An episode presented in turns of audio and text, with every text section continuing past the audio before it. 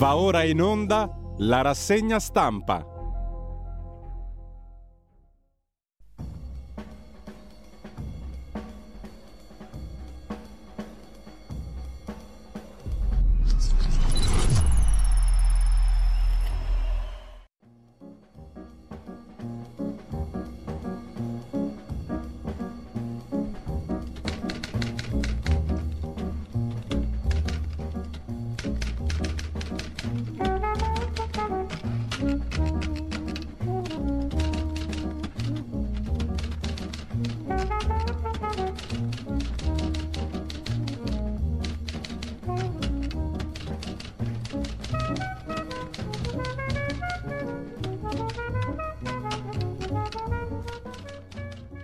Cordiale buongiorno a tutte le ascoltatrici e a tutti gli ascoltatori da Giulio Cainarca. Bentrovati all'appuntamento con la rassegna stampa lunedì 23 ottobre, sono le 7.31.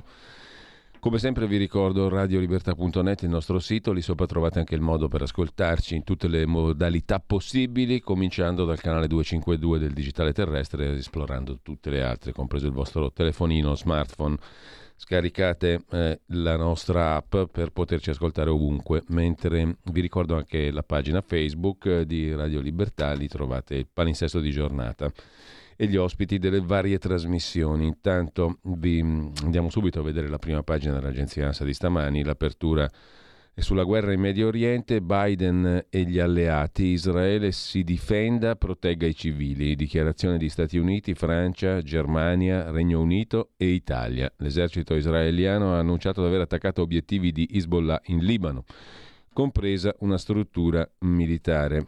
L'Argentina, massa avanti, sarà ballottaggio con l'altro candidato, Milei, e poi Giorgia Meloni, un anno di governo, cammino a testa alta, gli altri si rotolano nel fango. Non va alla kermesse di Fratelli d'Italia e il suo partito, sono un essere umano, ha detto Giorgia Meloni. Chiedo comprensione per l'assenza alla festa di Fratelli d'Italia. Morte cerebrale per la sedicenne Armita in Iran. Era stata picchiata perché si è tolta il velo. Teheran teme le reazioni di piazza, scrive ancora l'agenzia ANSA in primo piano. Un'altra notizia dal mondo della sanità, doppio impianto di protesi a cuore battente dopo una prova in 3D, ingegneri in aiuto dei chirurghi per un intervento rarissimo. A Monza si torna alla politica, urne aperte per scegliere il sostituto di Silvio Berlusconi. A proposito di voto, in Svizzera avanza la destra conservatrice, Verdi in calo. Avanza la destra anche in Alto Adige, forte calo dell'SVP, la Südtiroler Volkspartei, e della Lega, bene Fratelli d'Italia e destra tedesca e autonomista, anzi indipendentista, secessionista, sul 10%. Ancora in primo piano sull'agenzia ANSA di stamani. Gaza senza benzina, i corpi caricati sugli asini, niente più auto nelle strade, ospedali in ginocchio, scrive l'agenzia ANSA in primo piano. Poi c'è il capitolo sportivo, la Juve ha battuto il Milan a Milano.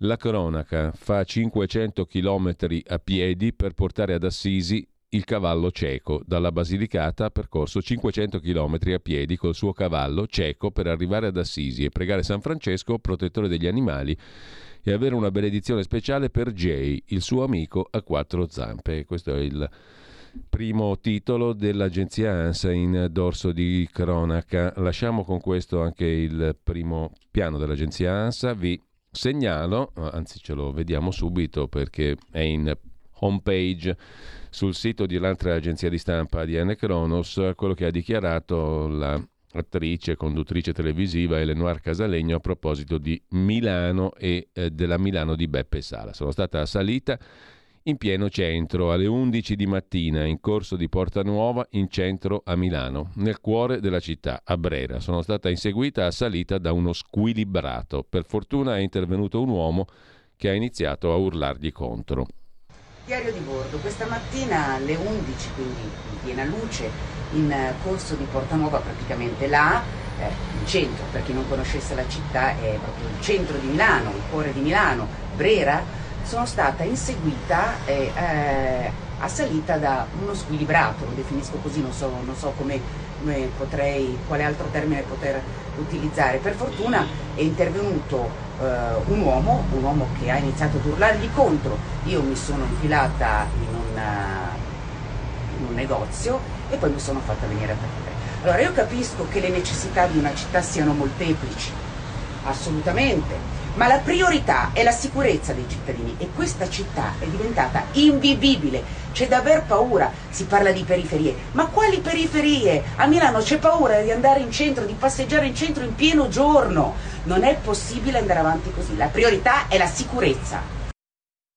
Cartolina da Milano che è in apertura in home page sul sito eh, della Agenzia di N Cronos, come vi dicevo, intanto andiamo a vedere le prime pagine dei quotidiani di oggi, partendo dal Corriere della Sera. Israele avverte l'Iran, è il titolo d'apertura, rischi di una crisi incontrollabile, fa sapere l'Iran, se attaccati colpiremo. Israele avverte Teheran dopo minacce ricevute, gli Stati Uniti rafforzano la presenza militare nella striscia 19 italiani. L'America rafforza appunto la presenza armata, altri camion di aiuti a Gaza. E dalla prima pagina del Corriere della Sera di spalla la vicenda di Bari, stop alle multe sugli straordinari, i medici ringraziano Mattarella al lavoro contro il Covid. L'ispettorato del lavoro ha sospeso le multe ai medici che hanno lavorato troppo durante il Covid. Il decisivo l'interessamento del presidente Mattarella, a cui era rivolto il primario del pronto soccorso di Bari, Vito Procacci, tradito, aveva detto, da un paese che prima ci chiamava eroi.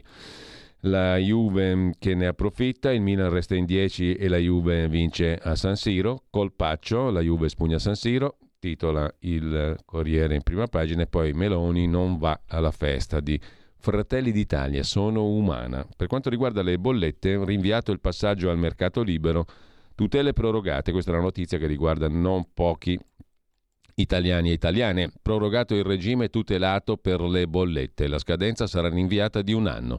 Previste anche nuove regole riguardo al deposito nazionale di scorie nucleari. Queste alcune misure del decreto energia. Questione che appunto riguarda moltissimi consumatori. Il Fatto Quotidiano apre la sua prima pagina con il dopo Gianbruno, Meloni sotto botta e Fratelli d'Italia avvisa, basta riguardi per Mediaset.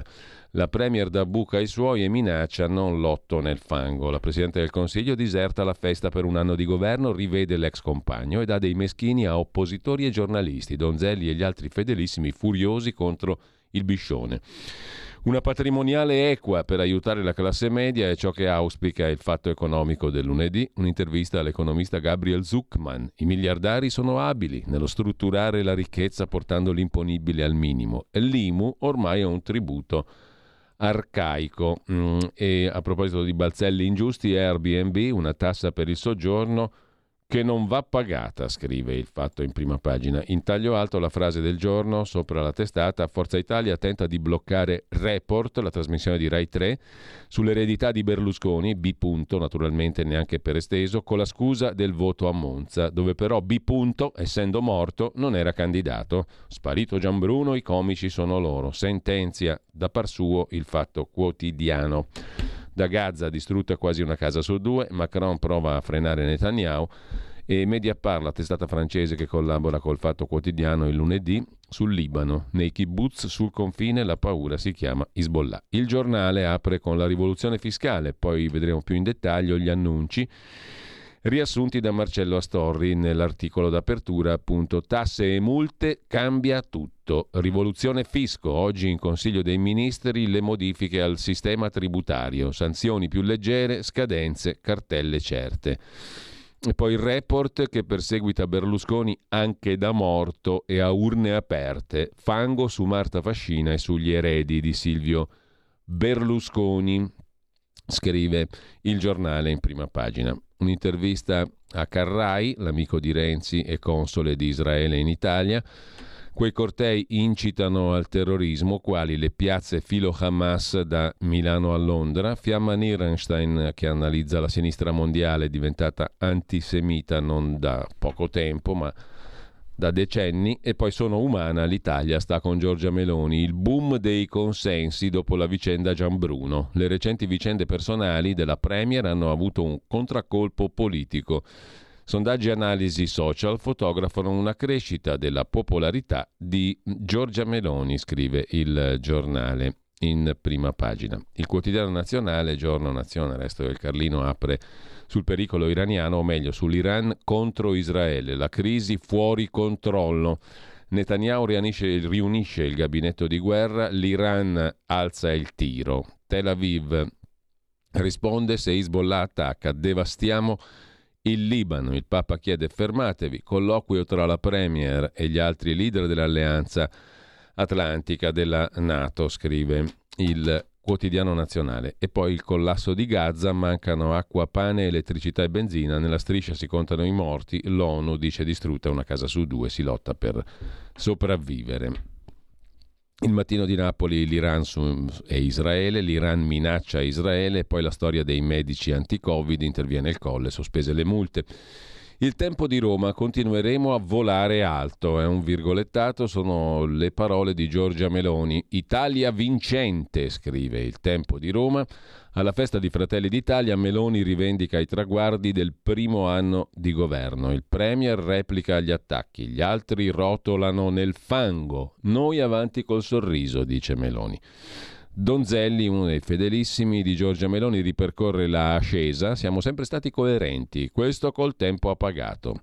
Parla il ministro San Giuliano, crocifisso dalla casta per aver ridotto i fondi al cinema italiano, cinema meraviglioso che tutto il mondo ci invidia, e poi tensione tra Iran e Israele, il conflitto può allargarsi, lo scontro in Medio Oriente. A rischio 730 milioni per eh, la capitale. d'Italia, Roma, burocrazia lumaca, progetti in gran parte per scuole e case popolari, Roma rischia di perdere 730 milioni di investimenti. L'allarme è dell'osservatorio sul PNRR, Recovery Plan dell'Università Tor Vergata la burocrazia lumaca mette in forse 915 progetti, in bilico gli investimenti per i piani urbani integrati per la rigenerazione e l'efficientamento energetico, in particolare di scuole e case popolari.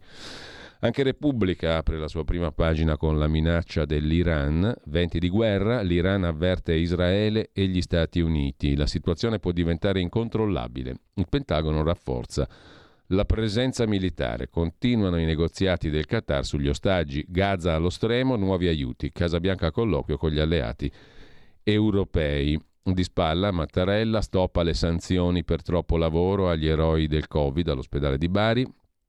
La torre della Garisenda è malata. Bologna teme che la sua torre crolli. E poi un'altra inchiesta, una, una proseguono le puntate dell'inchiesta sui giovani in Italia, anoressia, bulimia, un'epidemia nascosta che uccide i giovani, disturbi dell'alimentazione in crescita. Da Repubblica passiamo alla stampa, la minaccia di Teheran. Situazione fuori controllo se continuano i raid. Attaccheremo Israele, fa sapere l'Iran. Questa è la notizia in pratica che apre le prime pagine di quasi tutti i quotidiani di oggi. Di spalla Fratelli d'Italia, Meloni salta la festa, sono umana anch'io. Sulla tutela dei figli finisce la propaganda, secondo Donatella Stasio. A centro pagina la Juve, colpo grosso a San Siro e sempre dalla prima pagina della stampa, poi lo vediamo più in dettaglio, il commento di Domenico Quirico, il microimpero del male, l'Iran. Sull'insanguinato tavolo del vicino Oriente e della Palestina i dadi stanno rotolando ancora, nulla è ancora deciso, ma c'è chi cerca di inclinare il tavolo per far uscire la combinazione vincente. Al centro di tutti i giochi, paure e speranze, sempre lui, l'Iran ma c'è anche un articolo dedicato alla sanità italiana, a firma di Paolo Russo, Michele Angeleddu, fa l'autotrasportatore, figurarsi se lo spaventa viaggiare il suo mestiere, ma stavolta gli prende il groppo alla gola l'idea di doversi allontanare da moglie e figli per andarsi a curare nel continente il cancro che gli è stato appena diagnosticato. La questione è quella degli ammalati in lista d'attesa. 22 milioni di italiani aspettano le cure titola la stampa in prima pagina. Il Papa e i migranti reclusi, in Italia troppi ghetti, dice Papa Francesco, l'integrazione non è facile, dipende da come viene fatta, dal modo in cui si fomenta la convivenza. Il problema in Europa è che in alcune città si formano ghetti di immigrati, ciò non è positivo. C'è stato un caso di giovani che hanno perpetrato un attentato con decine di morti e di feriti. Così la stampa riassume in maniera non tut- del tutto chiara le parole di Papa Francesco. Andiamo a vedere anche la verità. Mattarella salva il medico eroe a Bari, ma tace sui dannati del Covid. Due pesi e due misure dopo aver spaccato il paese, scrive Francesco Borgonovo nell'argomento di apertura della verità di stamani. Il Quirinale interviene e ferma l'assurda multa ai dottori che fecero troppi straordinari in pandemia. Applausi, però con quelli che curavano i malati malgrado i protocolli di speranza e con i non vaccinati è stato meno solerte. Il commento del direttore Maurizio Belpietro, ora almeno dall'Ucraina serve una via d'uscita perché abbiamo troppi fronti aperti. Chiodo scaccia chiodo.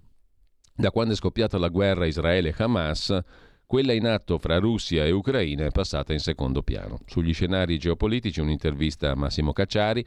Serve una nuova Yalta. Senza Stati Uniti, Cina e Russia allo stesso tavolo non ne usciamo più. Le grandi potenze devono mettersi al tavolo, come si dice. E sempre dal primo piano della verità di oggi sono umana, Giorgia Meloni diserta la festa di Fratelli d'Italia dopo la rottura con Gianbruno e il viaggio in Egitto e Tel Aviv.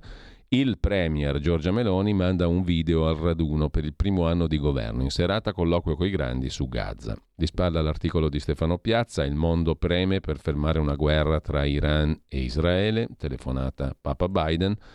Le interviste del lunedì, Lucio Caracciolo, direttore del mensile di geopolitica Limes, Gerusalemme rischia grosso dentro la striscia di Gaza, dopo che farà? L'ex ministro dell'economia, l'economista Giovanni Tria, la Commissione europea deve avere meno potere sul debito degli stati. Luigi Scordamaglia intervistato da Carlo Cambi. Sull'agricoltura italiana con divieti assurdi l'Unione Europea sta affossando la nostra agricoltura, poi lo vediamo più in dettaglio. Oggi in Consiglio dei Ministri, decreto energia, l'Italia prova a rendersi più autonoma, scrive Claudio Antonelli, la cartolina di Mario Giordano a Riccardo Maggi, segretario di Più Europa, il partito di Emma Bonino, la mia famiglia non è un feticcio, eh, scrive Giordano rispondendo a Maggi. Silvana De Mari, scripta manent, la sua rubrica, l'Occidente che tifa per Hamas è lo stesso che si odia da decenni. Patrick Zacchi va da Fazio, Fabio, per evitare altre boiate, non dice nulla, sintetizza la verità. Andiamo a vedere anche Libero. Apertura sul duetto pro-Palestina di Fazio e Zacchi appena citati. È Telegazza, secondo Libero. Il bravo presentatore, Fazio, passa da Gianbruno a Striscia la Notizia alla striscia di Gaza. L'attivista dice Israele deve fermarsi ma non chiede scusa per le sue uscite sulle stragi. L'America avvisa tutti, siamo pronti a sparare. Il commento di Daniele Capezzone, quell'Italia contro l'Occidente, le manifestazioni pro Hamas, altri due terroristi arrivati col barcone arrestati e espulsi dall'Italia.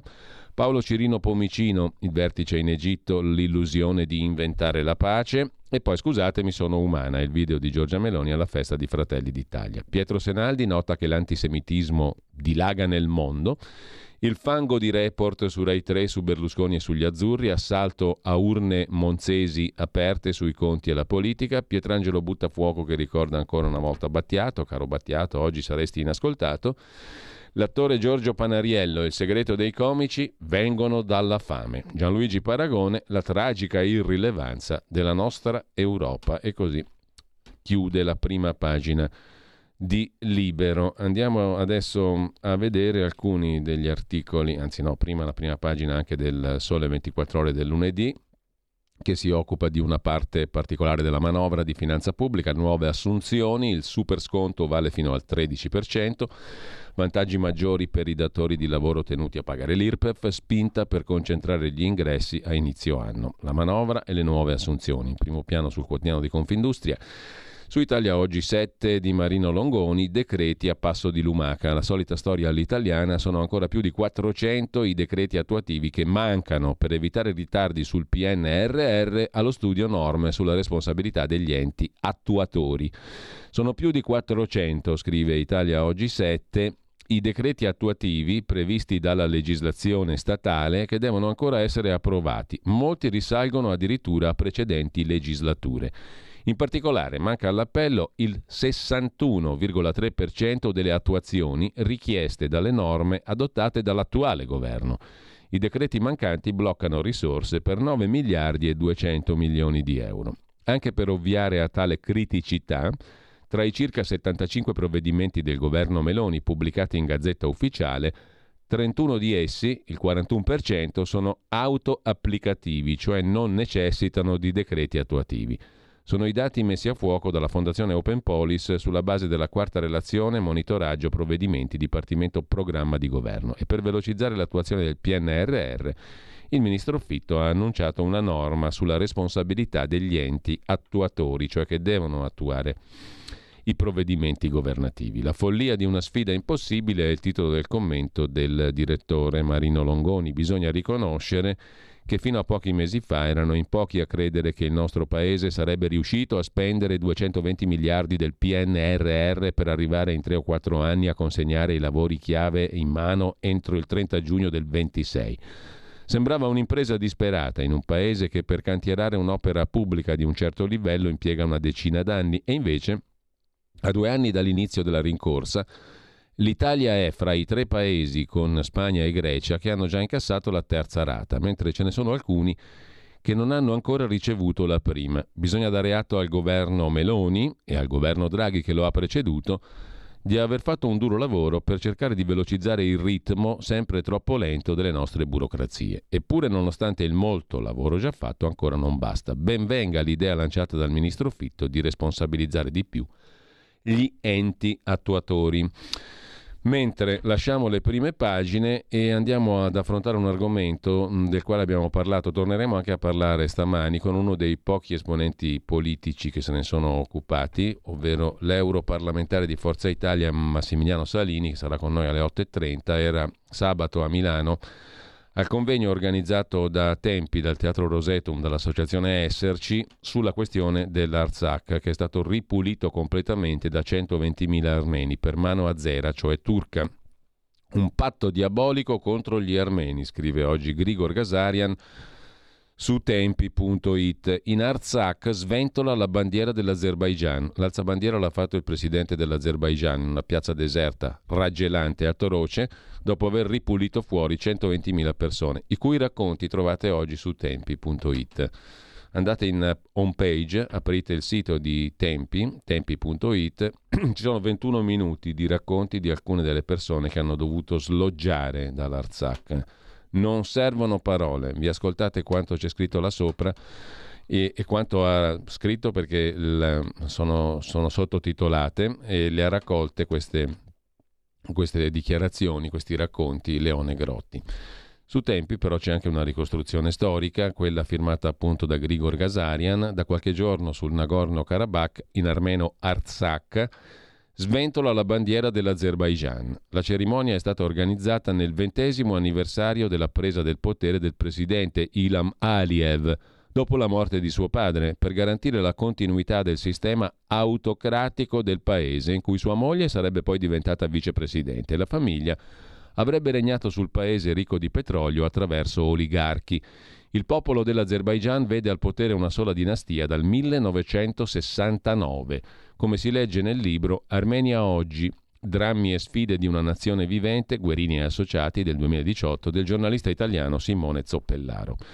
Questo è il sistema, quello dell'Azerbaigian, che ha spezzato una giovane democrazia cristiana armena, l'Artsakh, dopo una lotta trentennale della piccola repubblica autoproclamata per la sua indipendenza innescata dai pogrom anti-armeni a Sumgait e Baku nell'88-90, dove migliaia di armeni furono espulsi o massacrati a causa della loro appartenenza etnica.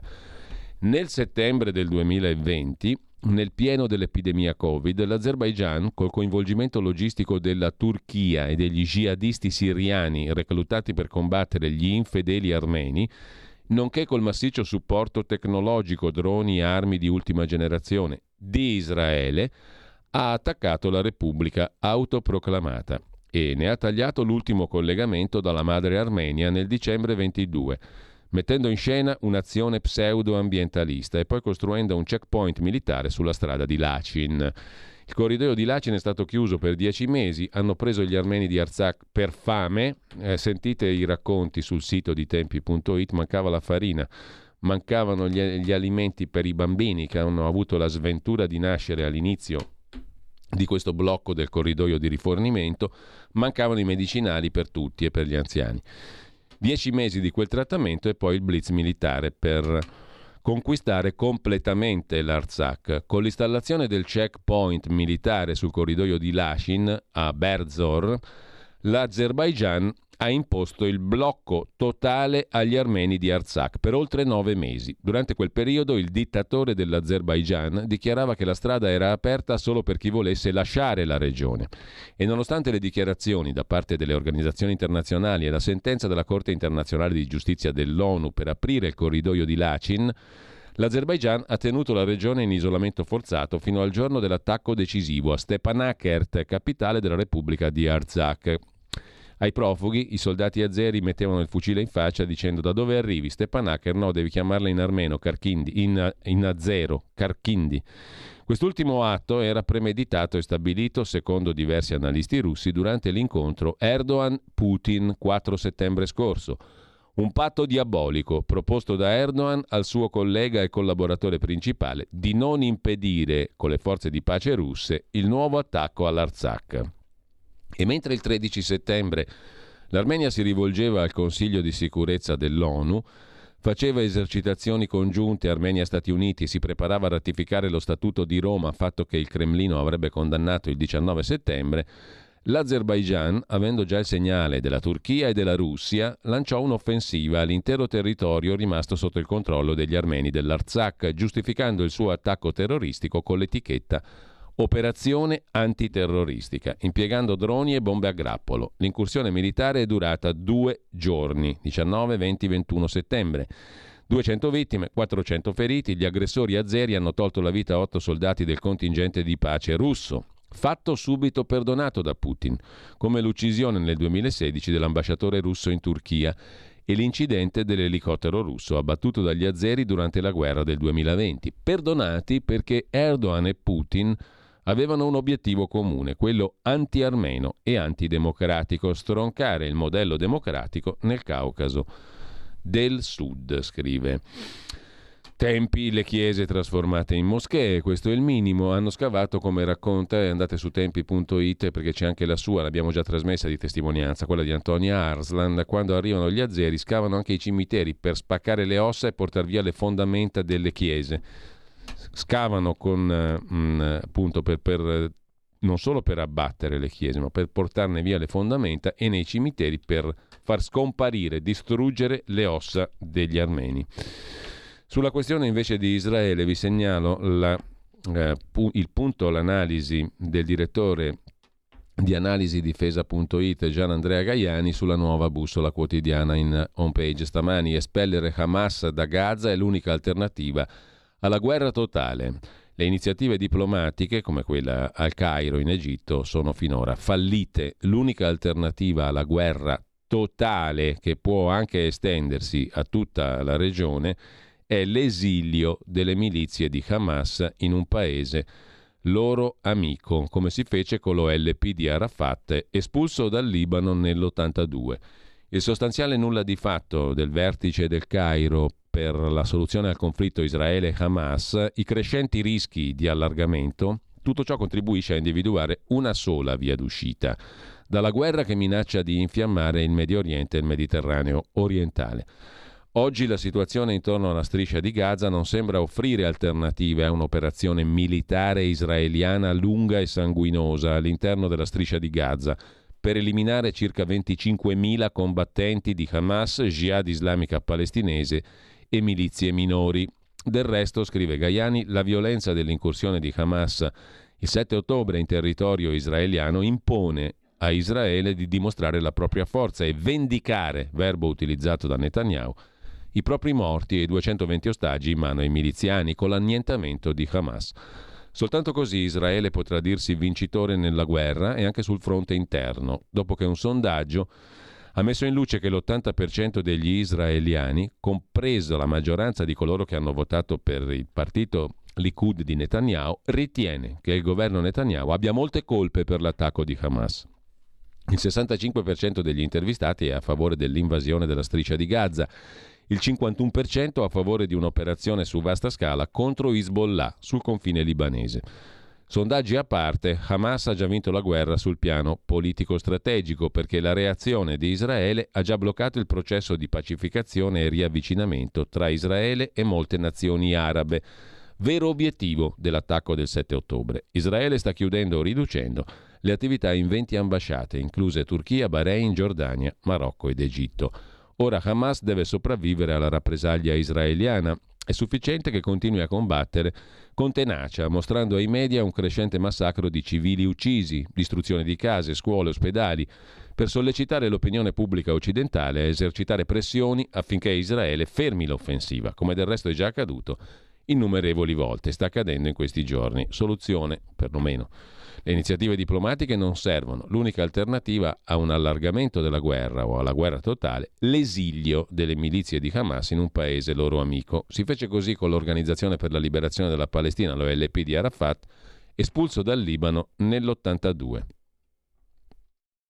Un nuovo modo per sostenere la tua radio. Visita radiolibertà.net. Ti basta un clic e potrai versare il tuo contributo volontario direttamente online. Potrai donare con ogni tipo di carta di credito, anche prepagata. Ti aspettiamo online su radiolibertà.net. Sostieni la tua radio con il tuo contributo volontario. Radio Libertà. La tua radio. Diamo voce alla nostra gente.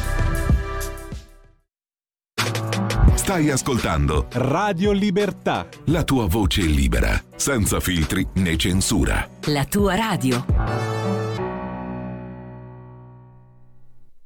E andiamo a vedere, dopo l'analisi di Gianandrea Gaiani sulla nuova bussola quotidiana che abbiamo appena visto, anche un'altra analisi, quella di Magdi Cristiano Allam su Hamas, che fa parte dei fratelli musulmani.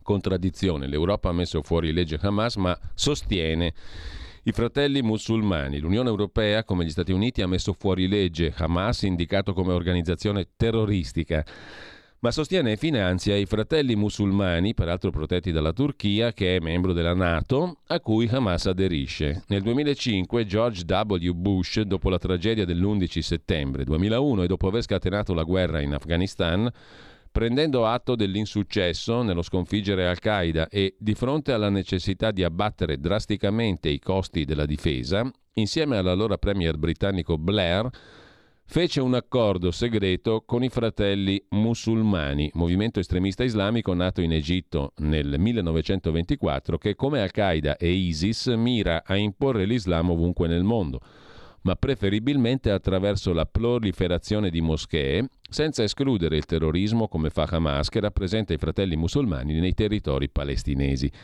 In virtù dell'accordo segreto con Bush e Blair, nel 2006 i fratelli musulmani parteciparono per la prima volta alla vita politica in Medio Oriente. In Egitto entrarono con 88 deputati in Parlamento. Nei territori palestinesi Hamas vinse le elezioni legislative e si aggiudicò la guida del governo della cosiddetta autorità nazionale palestinese. Fu sempre Bush nel 2007 ad avviare negoziati con i talebani per il tramite dell'allora presidente afghano Karzai. 6 giugno 2009 il presidente statunitense Barack Hussein Obama legittimò l'Islam come religione totalmente compatibile con la nostra civiltà occidentale nel discorso all'Università del Cairo, in cui disse America e Islam si sovrappongono, condividono medesimi principi ideali, senso di giustizia, progresso, tolleranza, dignità dell'uomo. Nel 2011 Obama sostenne le primavere arabe che posero fine a regimi laici e favorirono l'ascesa al potere di esponenti dei fratelli musulmani che conquistarono la presidenza della Repubblica in Egitto. Erano a un passo dal monopolizzare il potere in Tunisia e Libia, mentre in Siria scatenarono una sanguinosissima guerra civile. In questa strategia Obama si affidò totalmente alla Turchia di Erdogan e al Qatar, rispettivamente i sostenitori politico e finanziario dei fratelli musulmani. Mentre nel 2001 fu l'Occidente a promuovere l'offensiva contro Al-Qaeda dopo la tragedia delle Torri Gemelle, Oggi, scrive Allam, assistiamo alla sconvolgente alleanza fra l'Occidente e il radicalismo islamico, che ha assunto il volto suadente dei fratelli musulmani. Se nel 2001 l'Occidente bene o male sosteneva sulla sponda meridionale orientale del Mediterraneo regimi autocratici sostanzialmente laici, Saddam Hussein in Iraq, Gheddafi in Libia, Oggi l'Occidente è ovunque schierato a fianco dei fratelli musulmani, nemici giurati della laicità e della democrazia sostanziale. L'Occidente, osserva Magdi Cristiano Allam, è caduto nella trappola micidiale dell'illusione che per affrancarsi dal terrorismo islamico dei tagliagole si possa o si debba allearsi addirittura con i terroristi islamici dei taglialingue, coloro che, bontà loro, ci risparmiano la vita promettono che non metteranno bombe non si faranno esplodere a casa nostra, ma in cambio chiedono e ottengono la piena legittimazione politica come potere egemone nei paesi a maggioranza islamica e la concessione di roccaforti islamiche all'interno dello stesso Occidente. L'Occidente, prosegue Allam, non ha compreso che la dittatura islamica si afferma sia col terrorismo dei tagliagole che sgozzano, decapitano, massacrano, sia col terrorismo dei taglialingue, coloro che ci impongono di non dire e non fare nulla che sia in contraddizione con l'Islam, reprimendoci interiormente. Entrambi convergono nell'obiettivo di sottometterci all'Islam, ma divergono e confliggono perché si contendono il potere, perseguendo lo stesso obiettivo con modalità diverse. I primi pensano di accedere al potere tagliando la testa di chi lo occupa, i secondi, più astutamente, ritengono che per accedere al potere in modo irreversibile sia necessario mettere solide radici che constano di una fitta rete di moschee, scuole coraniche, ambulatori, centri ricreativi, macellerie alimentari halal, enti assistenziali e finanziari islamici, tribunali sciaraitici, centri studi sull'islamofobia, centri di formazione per imam, siti religiosi e di proselitismo. L'Occidente, ingenuamente, scrive ancora Allam, teme i primi e asseconda i secondi, per quanto il nemico più insidioso siano proprio i terroristi taglialingue, coloro che dall'interno di casa nostra, camuffandosi, all'insegna del precetto della dissimulazione sancito dal Corano, sono convinti di poterci sottomettere, strumentalizzando le nostre stesse leggi democratiche. Ci fidiamo della valutazione del presidente turco Erdogan, il grande burattinaio del radicalismo e del terrorismo islamico, il quale ha detto non c'è un Islam moderato e un Islam non moderato, l'Islam è l'Islam. Il 15 agosto del 21 in Afghanistan gli Stati Uniti, superpotenza emblema dell'Occidente laico-democratico, si sono arresi ai terroristi islamici talebani che ottemperano integralmente ad Allah e a Maometto. La conseguenza devastante per tutti noi è che la percezione di un'epocale vittoria dell'Islam ha incentivato l'attività degli stati islamici, dei movimenti politico-religiosi e dei gruppi terroristici per accelerare la conquista dell'Europa e del mondo libero. L'Islam Osserva ancora Magdi Cristiano Allam, ha vinto una guerra epocale sul piano religioso, identitario, politico. L'Occidente è morto, privo d'anima, senza la certezza di chi siamo, più che mai diviso politicamente e militarmente.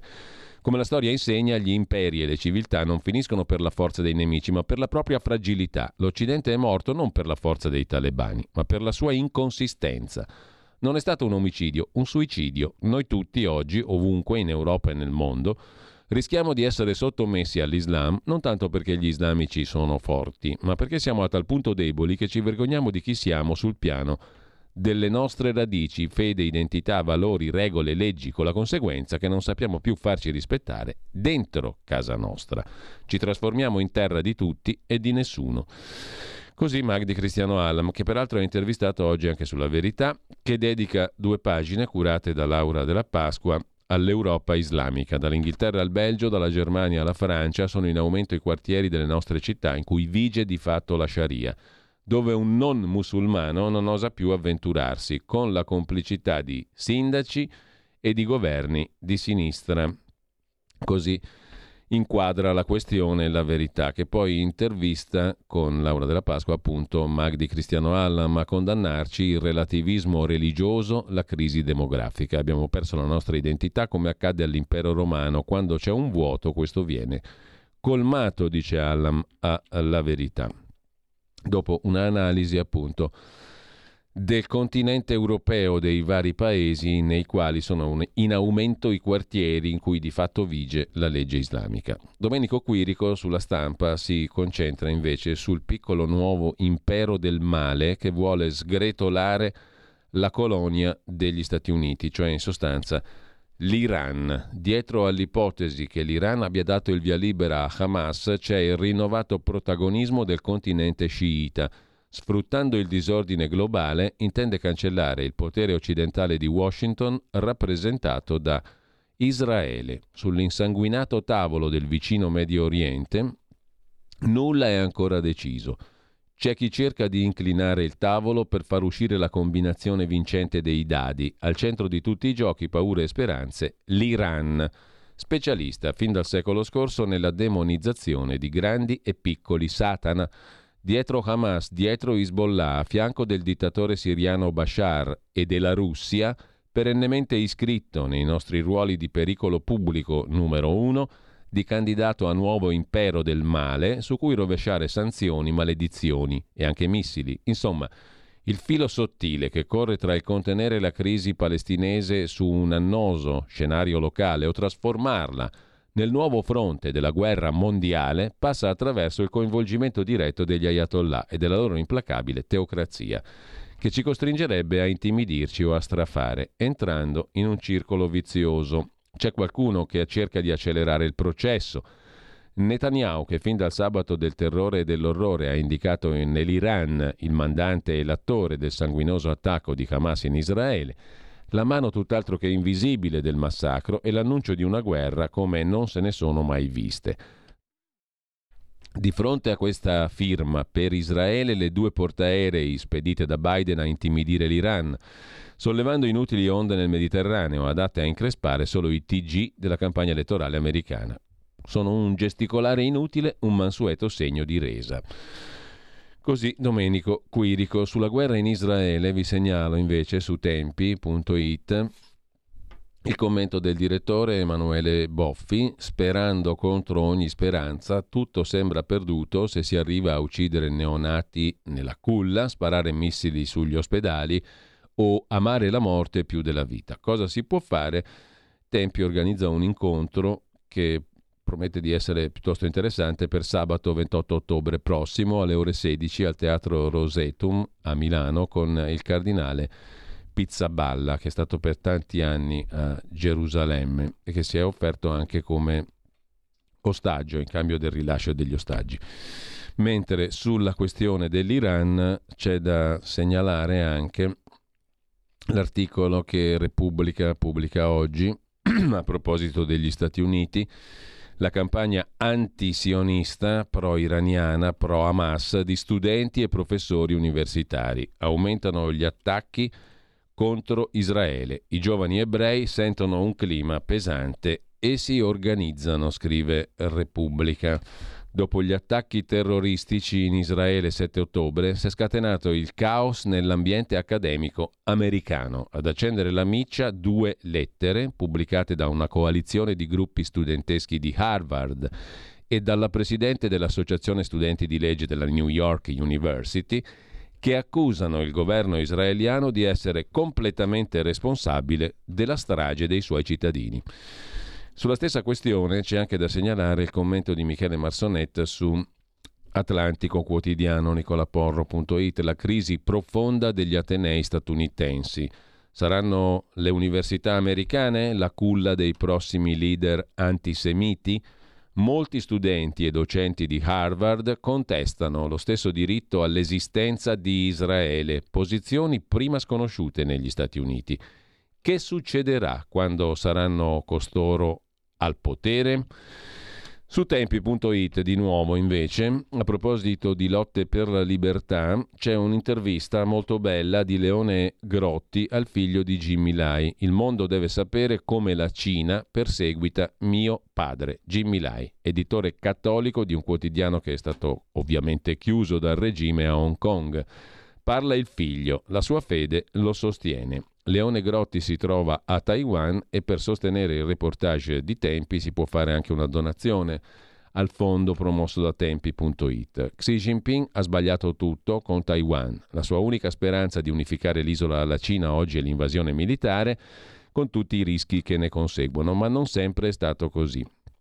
Secondo il trend storico degli aggregati del centro studi elettorale taiwanese, eccetera, eccetera. Ma la cosa più importante, la cosa più interessante È l'intervista al figlio di Jimmy Lai, che è ancora in carcere naturalmente. A proposito di Cina, su asianews.it un articolo dedicato alla Cina che sta esplorando la guerra cognitiva tramite l'intelligenza artificiale. Nel dibattito sugli utilizzi delle nuove frontiere della tecnologia, la dimensione militare sta assumendo sempre più peso, i furti di dati personali come arma per creare un contesto favorevole in caso di conflitto. L'esercito cinese studia la possibilità di tecnologie indossabili per guidare le decisioni dei propri soldati e il tema dell'intelligenza artificiale è emerso con forza in questi giorni al forum sulla Belt and Road Initiative, cioè sull'iniziativa per la Via della Seta. L'evento voluto dal presidente cinese Xi Jinping per celebrare i dieci anni della nuova Via della Seta, criticando aspramente il blocco voluto dal presidente degli Stati Uniti Biden per l'esportazione di tecnologia avanzata in Cina e manifestando al contrario il parere favorevole della Cina a creare un organismo dell'ONU per il governo globale delle applicazioni dell'intelligenza artificiale.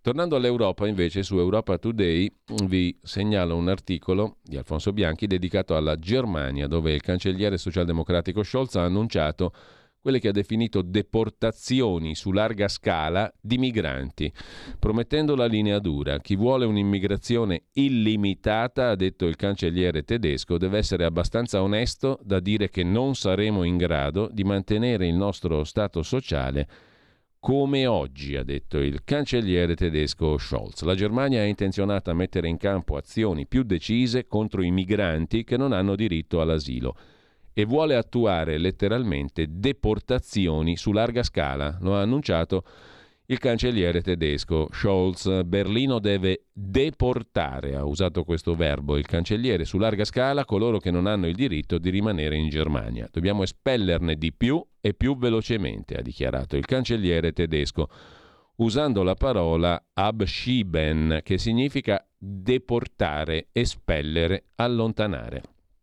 In Francia invece si vuole abschieben, espellere dalle scuole gli studenti radicalizzati, racconta Alessia Capasso sempre per Europa Today.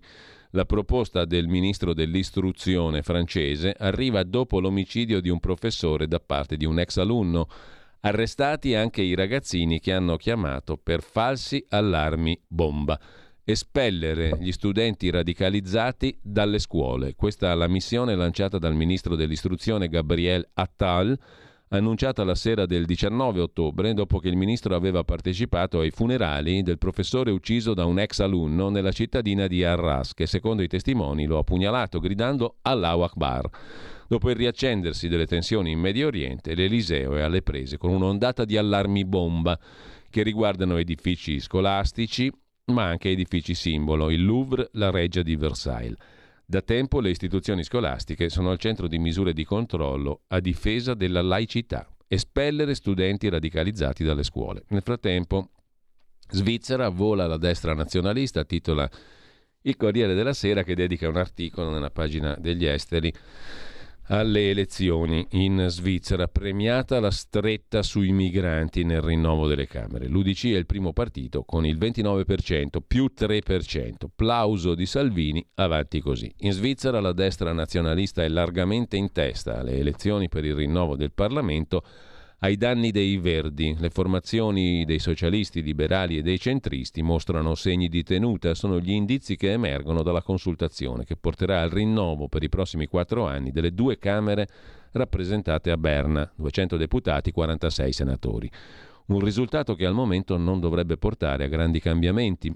L'UDC, partito della destra nazionalista, è di gran lunga la forza politica di maggioranza vicino al 29% dei voti, più 3%, incarnazione della linea della neutralità elvetica, fautrice di una politica di chiusura verso gli immigrati, non rappresenta per la Svizzera una novità. C'è il voto anche in Argentina, in 35 milioni alle urne. I peronisti vanno bene a Buenos Aires, l'antisistema Milei, star del voto, si va verso il ballottaggio. A proposito di scenario europeo, invece, vi segnalo, è uscito sabato, sabato scorso su Italia Oggi, l'articolo di Paolo Annoni su un tema che abbiamo sfiorato in settimana, l'euro digitale. Ci sono problemi. Al potere non sfuggirà nessuna scelta dei cittadini. Il sistema dell'euro digitale, diventando egemone, darà a governi e Banca Centrale Europea uno smisurato potere di controllo. Il controllo dei pagamenti è intermediato da operatori privati. Domani invece le transazioni saranno immediatamente visibili, con capillarità assoluta, da una banca centrale. L'introduzione dell'euro digitale della BCE a partire dal 26 è stata accolta mediaticamente con toni entusiastici. Su tutte le questioni invece negative si sofferma Paolo Annoni, soprattutto il fatto che al potere non sfuggirà nessuna scelta dei cittadini. Transazioni visibili, capillarità assoluta, la banca centrale controllerà tutti. Salute in attesa invece titola la stampa nel suo approfondimento sulla sanità che abbiamo citato prima in prima pagina. pagina 19 c'è il servizio di Paolo Russo. Gli ospedali pubblici hanno tempi lunghissimi, 22 milioni di italiani costretti ad attendere le cure. Il governo mette sul piatto 520 milioni. Non basta, i medici chiedono di assumere e di non essere più pagati a ore. C'è una mappa d'Italia in ritardo nelle visite specialistiche. Mm, eccellono negativamente Bolzano, Friuli Venezia Giulia, Valle d'Aosta, Piemonte, eccetera. Stanno un pochino meglio la Lombardia, l'Emilia Romagna e il Lazio. Comunque c'è chi è costretto a cambiare regione per trattare tumori e malattie gravi. 40% la percentuale degli italiani in lista d'attesa che scelgono visite a pagamento. 2 milioni e mezzo gli italiani che hanno del tutto rinunciato alle cure, dato Istat. 62,7 miliardi il giro d'affari complessivo della sanità privata nel 21.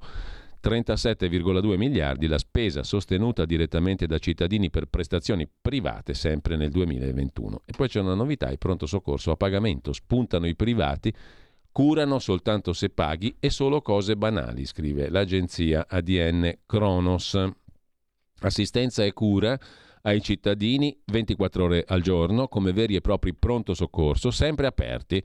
A Bergamo, Brescia, ma anche Milano e Roma si moltiplicano progetti e iniziative, ma a differenza del Servizio Sanitario Nazionale eh, non curano se non paghi. In Lombardia soprattutto questo tipo di realtà sono denominate ambulatori pronto soccorso, già operano da tempo. Anche a Roma ci sono strutture private dove ci si può recare notte e giorno in caso di necessità. Parliamo però di codici bianchi e verdi che non sono urgenze. Non chiamiamoli pronto soccorso, dice all'ADN Cronos Fabio De Iaco, presidente Società Italiana di Medicina d'Emergenza Urgenza. Chiamiamoli ambulatori dove vengono fatte prestazioni banali.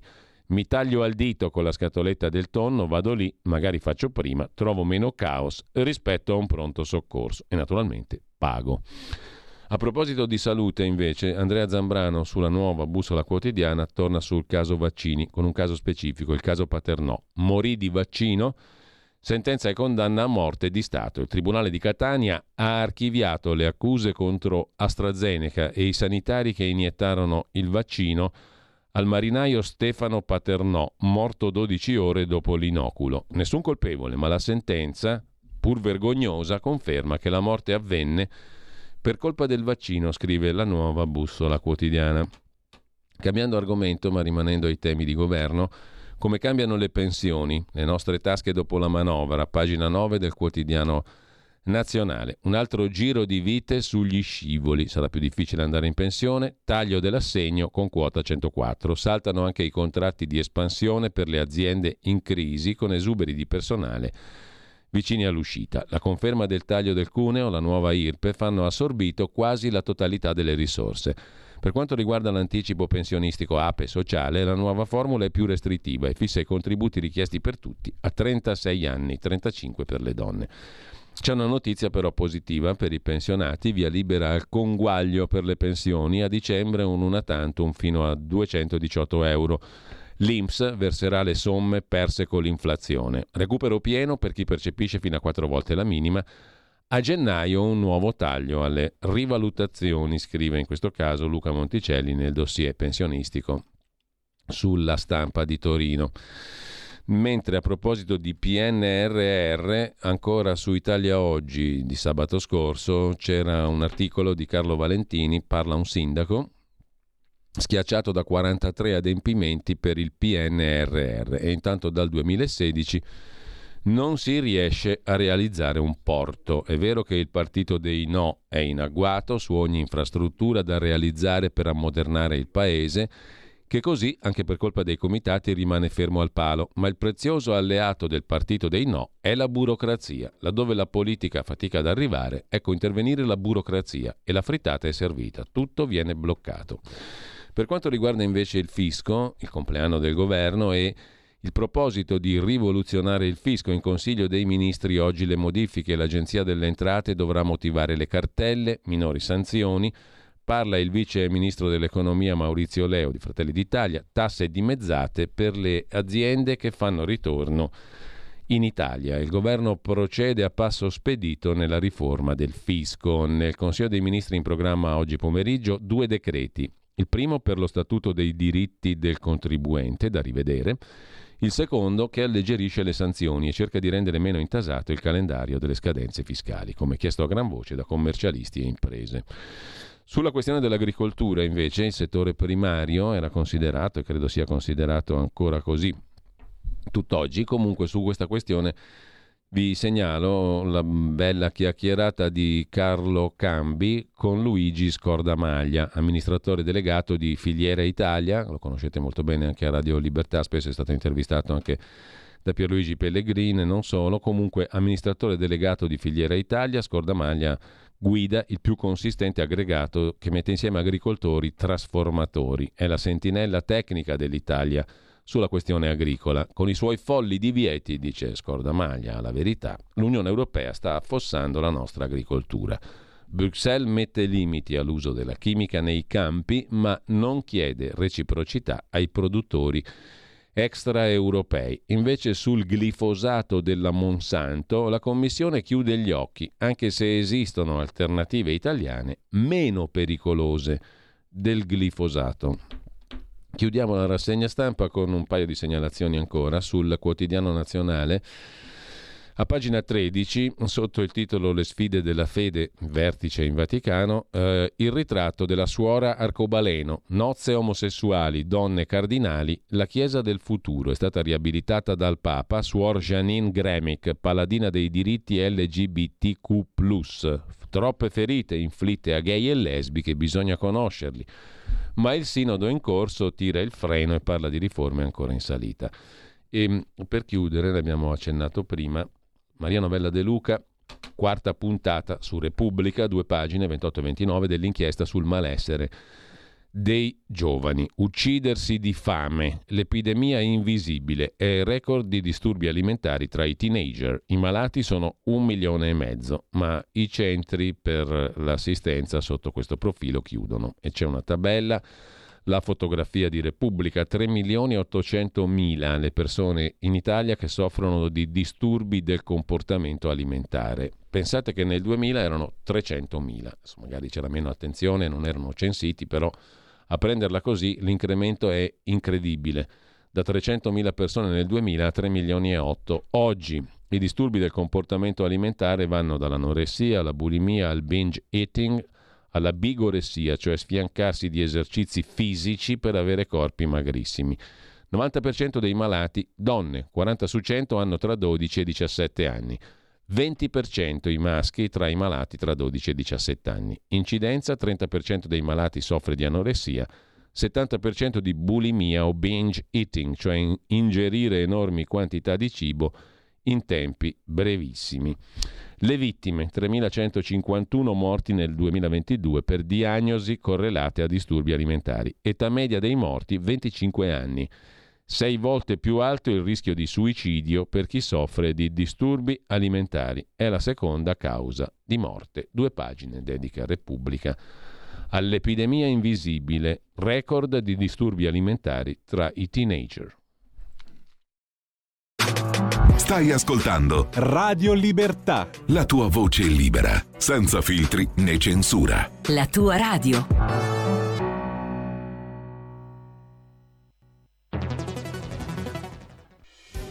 Quotidiano di Sicilia, il quotidiano d'Italia, l'informazione che ribalta i luoghi comuni, una vera visione dei fatti, l'Italia vista da sud. Ogni siciliano che vive in Italia e nel mondo è una risorsa, è protagonista della crescita della nostra nazione. Dai forza alla crescita della nostra isola, abbonandoti al QDS digitale più archivio a soli 99 euro annui. Quotidiano di Sicilia, il quotidiano d'Italia, una scelta di valore.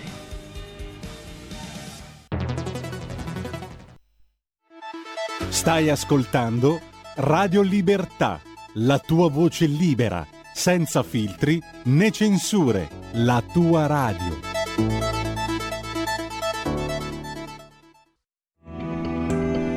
Il meteo.it presenta le previsioni del giorno. Pressione ancora non troppo forte, ma il tempo migliora su gran parte del nostro paese in questo inizio di settimana. Nella prima parte della giornata discreto soleggiamento da nord a sud, con presenza di poche nubi sparse o irregolari. Lievi disturbi solo sulle coste centrali tirreniche. Nel pomeriggio poche variazioni, anche se un peggioramento potrebbe verificarsi al nord-ovest sulla Toscana, anche con piogge associate. Temperature stazionarie. Per ora è tutto da ilmeteo.it dove il fa la differenza anche nella nostra app. Una buona giornata da Stefano Ghetti. Avete ascoltato le previsioni del giorno.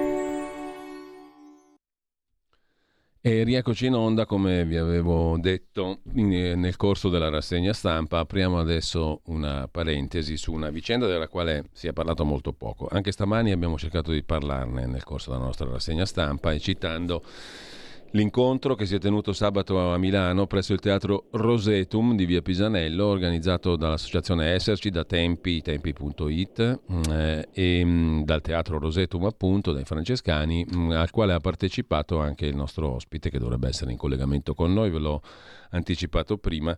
Si tratta di Massimiliano Salini, europarlamentare di Forza Italia, eh, e vicepresidente della commissione della, della, delegazione del Parlamento europeo per le relazioni con l'Iran. Membro della Commissione Trasporti, eh, si occupa anche di questioni relative all'ambiente e alla sanità. Io ringrazio Massimiliano Salini per essere con noi questa mattina. Buongiorno a lei. Ci siamo conosciuti brevemente appunto sabato in occasione di questo meritorio appuntamento nel quale si è parlato con Rodolfo Casadei di Tempi e con eh, Renato Farina, che cercheremo di avere con noi prossimamente, domani o dopo, eh, di una questione largamente trascurata, anche se in questo momento noi abbiamo messo la bandiera dell'Arzak come sfondo della nostra conversazione, sostituendo la bandiera di Israele che avevamo in questi giorni. La relazione tra queste due questioni è molto netta, molto forte anche storicamente, anche se c'è da segnalare una contraddizione, poi lo faremo. Intanto um, io mm, chiedo subito a Massimiliano Salini, visto che lei appunto è vicepresidente della delegazione del Parlamento per le relazioni con l'Iran, gliel'avranno già chiesto in tanti in questi giorni, ma anche stamani facendo la rassegna stampa, eh, molti si domandano sul fatto che la questione israeliana, israelo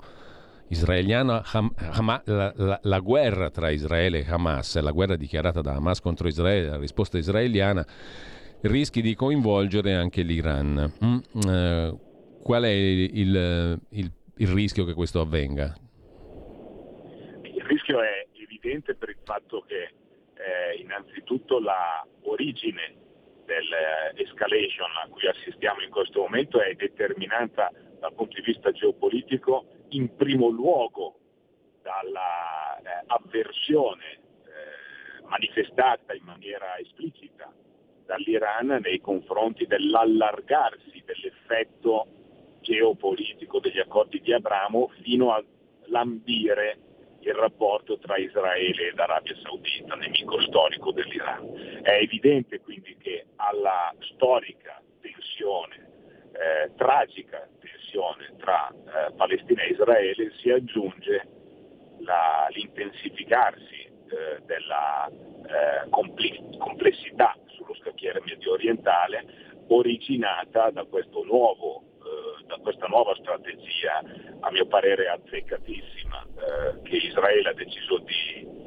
intrattenere con gli accordi di Abramo fino ad arrivare, come dicevamo, all'Arabia Saudita. Mm. Il punto vero è che forse nell'ultima fase Israele stesso con alcune delle eh, pieghe un pochino più ruvide della, eh, della destra interna ehm, ha eh, indebolito questa strategia. Alcune colpe interne degli estremisti di destra all'interno del governo Netanyahu vanno in una direzione che non facilita il percorso degli accordi di Abramo e, e questo va riconosciuto. Resta il fatto che Israele è in uno stato sotto attacco, eh, la tragica, la tragica eh, scena a cui abbiamo assistito il 7 ottobre ha prodotto gli effetti che stiamo vedendo e dietro a tutto questo è evidente, ma non è una ricostruzione dietrologica, è la semplice analisi dei fatti che ci dice che la presenza dell'Iran in filigrana è il fatto più rilevante di questa vicenda. Ecco, tra l'altro però um, qui in questa storia emergono anche alcune delle contraddizioni di cui poi parleremo, credo anche relativamente alla vicenda armena, no?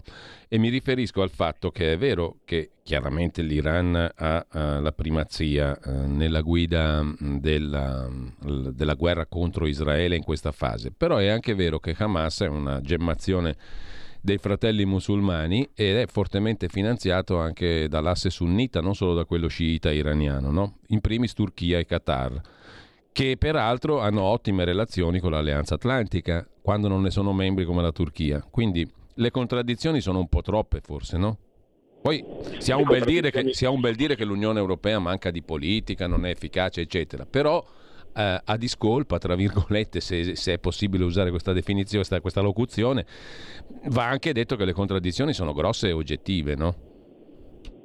Le contraddizioni sono enormi e, la, e la, il pungolo costituito dalla presenza turca nella, nell'alleanza atlantica è un classico pungolo che che, che, che, si articola in vari, in vari, modi. Il primo è la potenza, la forza dell'esercito turco, perché non è semplicemente in, eh, parte della Nato, ma ha un esercito sì. che eh, impaurisce la somma degli eserciti eh, europei eh, dal punto di vista della capacità soprattutto di presenza eh, sul campo. Quindi il dato è che le contraddizioni ci sono in tutte le dinamiche politiche, questa della presenza turca nella Nato eh, alla luce delle azioni che la Turchia insieme al mondo musulmano realizza sono, è sicuramente una delle contraddizioni più gravi. Certamente, certamente oggi noi ci troviamo sul tema dell'Armenia eh, a, sì. a, a, dover, a dover prendere una posizione andando oltre gli imbarazzi determinati da questa contraddizione.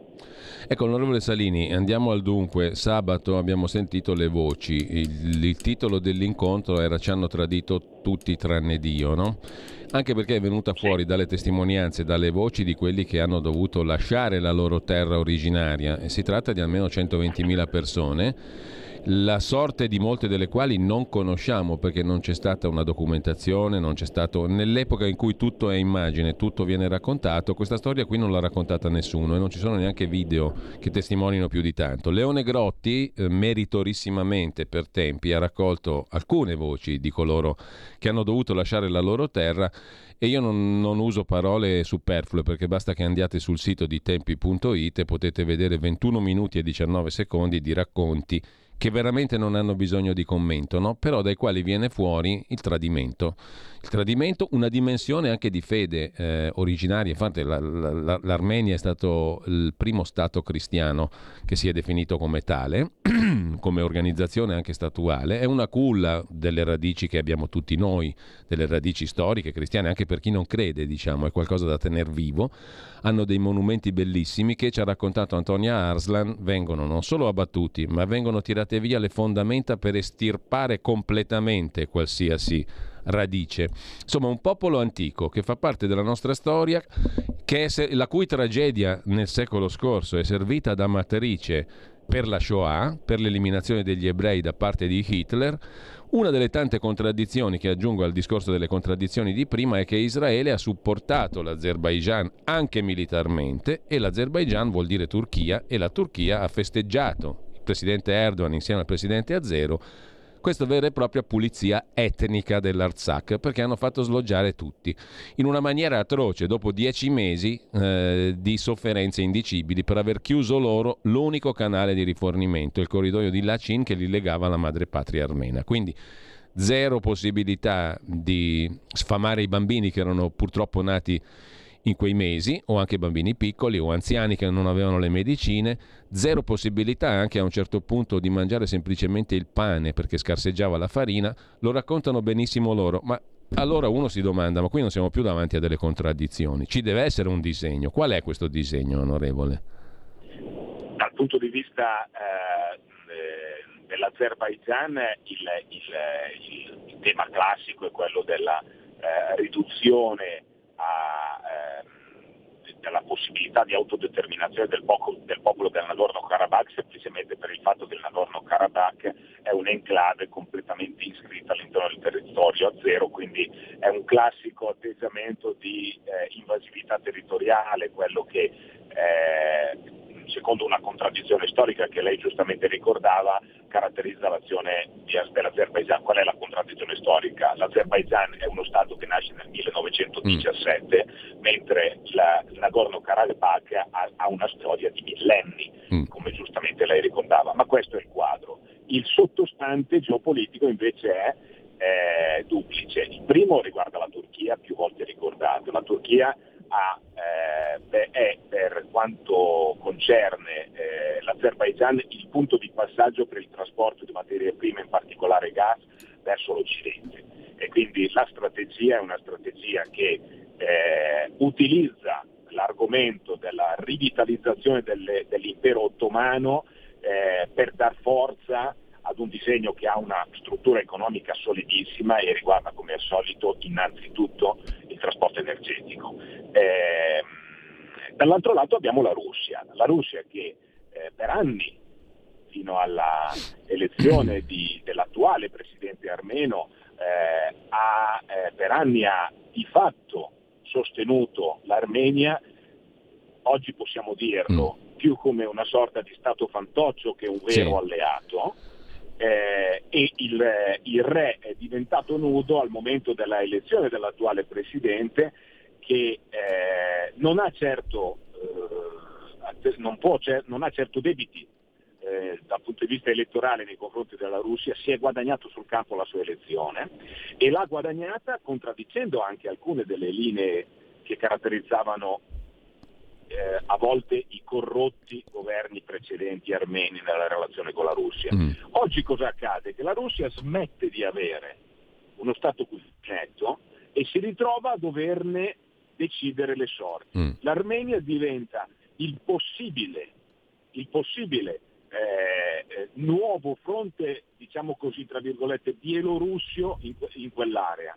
Cioè la costruzione di un percorso che porti eh, a, a, a, ridurre progressivamente la, l'indipendenza armena, quindi un allargamento della tragedia del Nagorno-Karabakh a tutto lo Stato armeno, conteso tra le esigenze territoriali di cui parlavo turche, che sarebbero sì. risolte attraverso il collegamento nella, nell'area sud dell'Armenia, lungo il confine iraniano dell'Armenia, il collegamento tra il, l'Azerbaigian e l'exclave armena al confine con la Turchia, questo darebbe continuità territoriale e favorirebbe le dinamiche economiche che dicevo e per quanto riguarda il resto dell'Armenia ci potrebbe essere una eh, esondazione russa a, a, a, discapito dell'indipendenza dello Stato armeno con risultato finale che l'incrociarsi delle esigenze russe e turche determinerebbero non tanto o non solo il venir meno dell'indipendenza del Nagorno-Karabakh all'interno dell'Azerbaijan, ma dell'Armenia intera come Stato. Eh certo, eh, qualcuno infatti anche da fonte statunitense negli ultimi giorni ha fatto circolare la notizia che l'Azerbaijan sta per invadere l'Armenia, Tukur. È così. Vero? È così. È così. E questo è il punto problematico. L'Azerbaijan braccio armato, se vogliamo ricordare, ricordiamolo che l'Azerbaijan pur essendo uno Stato piccolo eh, economicamente piccolo, è comunque molto più grande economicamente, eh, anche territorialmente è il triplo dell'Armenia, ma economicamente, come ricordavo sabato mattina, ricordiamo che l'intero bilancio armeno è inferiore al semplice bilancio militare dell'Azerbaigian.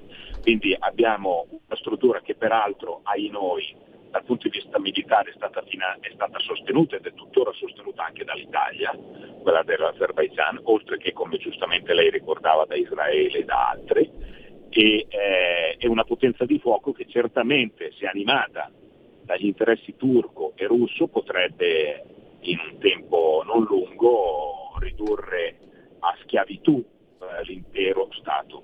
armeno. Ecco, eh, Renato Farina sabato, ma poi parleremo di questo più direttamente con lui, ha dato conto di aver interloquito con esponenti della politica italiana, anche dell'attuale governo, in maniera sconfortante per lui, no? Perché mh, mm, molti hanno sottovalutano la questione, molti fanno sfoggio di realpolitik mal riposta, in questo caso, secondo me.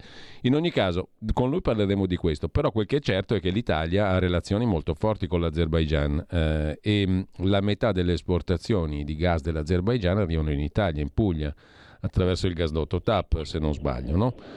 Quindi noi abbiamo, abbiamo questo, questa dipendenza. È questo che impedisce all'Italia magari anche all'Europa, non lo so, poi le chiedo direttamente perché lei ha fatto un quadro molto sintetico ma efficace sabato di cosa hanno fatto e stanno facendo per ora il Parlamento europeo, ma soprattutto gli organi esecutivi, cioè la Commissione von der Leyen e il Consiglio dell'Unione Europea. Cosa stanno facendo e cosa possono fare? La, la prima mh, considerazione eh, eh, riguarda la, la, le azioni concrete. Sì. Io, come ho fatto sabato anche a voi, oggi dico, a mio parere, l'unica cosa che dovremmo fare oggi in concreto, oltre a tutti gli incontri di, mm. che caratterizzano diciamo, i tentativi diplomatici, però la prima cosa sarebbe quella di costruire un pacchetto di sanzioni da tenere a disposizione, attivabile nel momento in cui lo si decidesse, nei confronti dell'Azerbaigian. Un pacchetto di sanzioni che abbiano le caratteristiche che hanno avuto e hanno tuttora i pacchetti di sanzioni che si sono susseguiti dall'Europa contro la Russia. Perché questo? Uno perché l'Azerbaigian non sarebbe in grado di reggere un pacchetto di sanzioni integrato di sistema e verticali per settore perché ha un'economia che non è in grado di sopportare sanzioni da parte degli, del, dell'Unione Europea, soprattutto non, è, non, sarebbe in grado di sopportare una sospensione delle forniture del gas. Eh, è evidente che l'Unione Europea ha bisogno del gas dall'Azerbaigian come ha bisogno di tutto il gas non russo possibile. Apro e chiudo una parentesi, ammesso che il, il gas a zero non sia gas russo. Eh, appunto, appunto chiusa la parentesi. Però noi ci possiamo permettere in questo momento eh, un'azione eh, in termini di sanzione che eh, sospenda eh, almeno in parte le forniture o anche in toto le forniture di gas a zero per andare su alternative. Loro invece non si possono permettere questo lusso. Pertanto eh, il pacchetto andrebbe costruito e purtroppo oggi l'Unione Europea non lo sta costruendo. Mm. Dal punto di vista degli, delle azioni invece diplomatiche eh, doverose, ma al momento totalmente ininfluenti e incidenti, è andata a buca a Granada la, la, il tentativo di eh, mettere intorno al tavolo Azerbaijan, Armenia, Unione Europea, Francia e Germania a causa della decisione dell'Azerbaijan di sottrarsi, non essendo stata convocata anche la Turchia, eh, questo emblematico, e quell'appuntamento saltato è stato rimandato da Charles Michel, Presidente del Consiglio, a fine ottobre, nella fine di ottobre. Ci stiamo avvicinando, purtroppo come dicevo sabato non abbiamo notizia di quale possa essere l'agenda. Certamente oggi eh, nessuno parla a favore delle sanzioni e io credo che questo sia un errore, perché ripeto, le sanzioni, almeno il pacchetto deve essere scritto.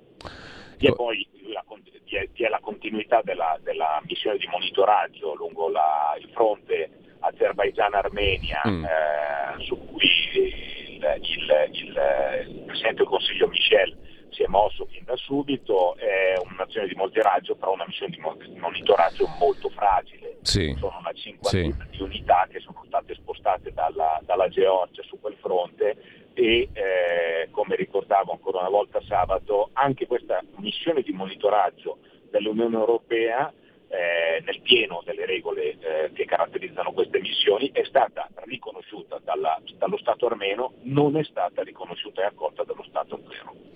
Ecco, le domando, oh, onorevole Salini, che tipo di segnale può dare l'eventuale conquista da parte dell'Azerbaijan dell'Armenia Tukur, perché la tragica vicenda, terribile, terrificante, e ripeto, andate su tempi e guardatevi le, le voci di coloro che parlano, che hanno dovuto lasciare l'Arzak, ecco, questa terribile tragedia può essere solo l'antipasto, diciamo, di una scomparsa dell'Armenia dallo scacchiere, dalla scena internazionale. Beh, eh, in questo momento mh, mm, tutti sono attratti da altri fronti, no? E oltretutto, visto che, diciamo, questo primo eh, episodio di nuova pulizia etnica ai danni degli armeni è passato tranquillamente, cosa impedisce di fare il secondo passo? Molto poco, il rischio è grosso, no? Eh, questo vorrebbe dire però creare e avere in prospettiva una grande Turchia, come qualcuno l'ha definita, dal Mediterraneo alla Cina. Quindi si crea una nuova potenza geopolitica enorme che è la Turchia, che ha un piede a casa nostra e un piede invece nelle case dei nostri nemici, come abbiamo detto prima. Credo che, in omaggio a una certa arte dissimulativa e a una grande sapienza diplomatico, politica, strategica e militare, la Turchia abbia tutto l'interesse a mantenere i due piedi nelle due scarpe, no? per il momento. Però qual è il rischio di questa grande Turchia che andrebbe dal Mediterraneo alla Cina? Punto primo. Eh, punto secondo, c'è un aspetto anche simbolico molto forte. No, stamattina abbiamo letto, credo, un bell'articolo di Magdi Cristiano Allam che ricordava, tra le altre cose, come l'addio all'Afghanistan sia stato letto dal mondo islamico come abbiamo vinto, abbiamo mandato a casa gli americani barra l'Occidente.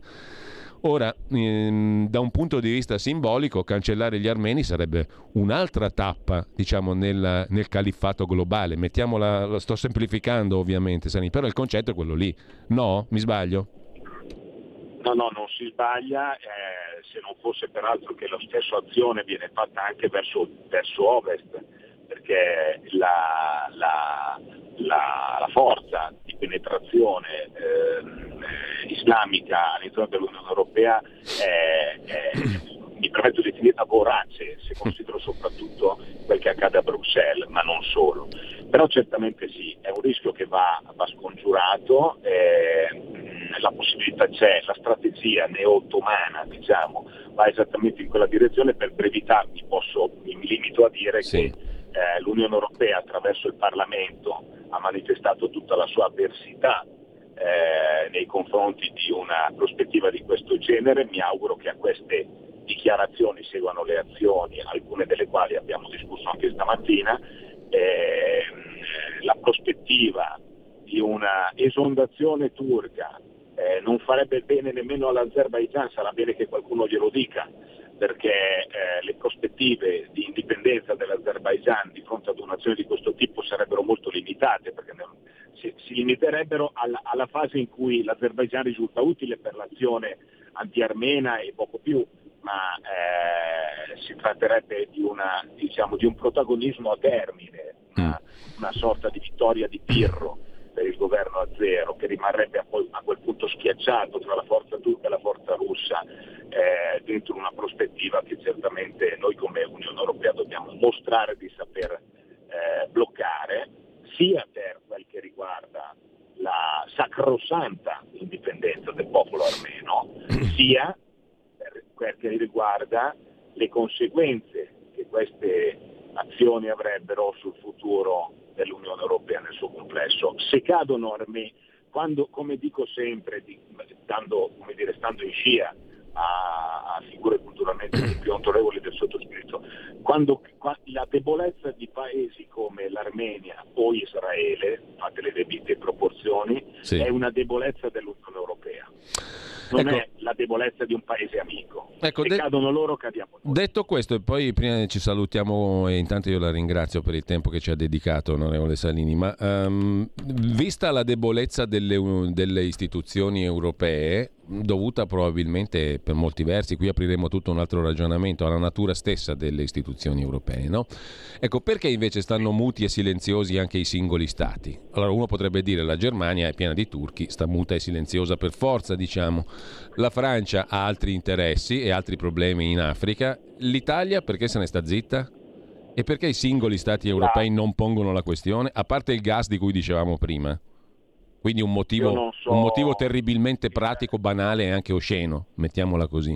Sì, sì. La, la, il, il, silenzio della politica è un tema che ci costringerebbe ad, ad, ad, dire, ad aprire un, dibattito tra noi molto molto lungo. Il silenzio culturale e umano, quindi della politica, ha, delle, ha una radice che è difficile difficile oggi da, da, da, da esaurire in una risposta. Quello che sicuramente eh, a me risulta evidente è che la dabbenaggine, la disinvoltura con cui si è ritenuto nel tempo di non mettere a tema qual è l'origine della nostra cultura politica istituzionale, do, quali sono, qual è il terreno in cui affonda le sue radici, la struttura del rapporto tra cittadini dentro la comunità politica che noi rappresentiamo, che nasce ben prima dello Stato, cioè di una struttura relativamente recente che affonda le sue radici nella tradizione greca, latina e cristiana, se posso permettermi. Eh certo. La disinvoltura con cui si è, ci si è permessi il lusso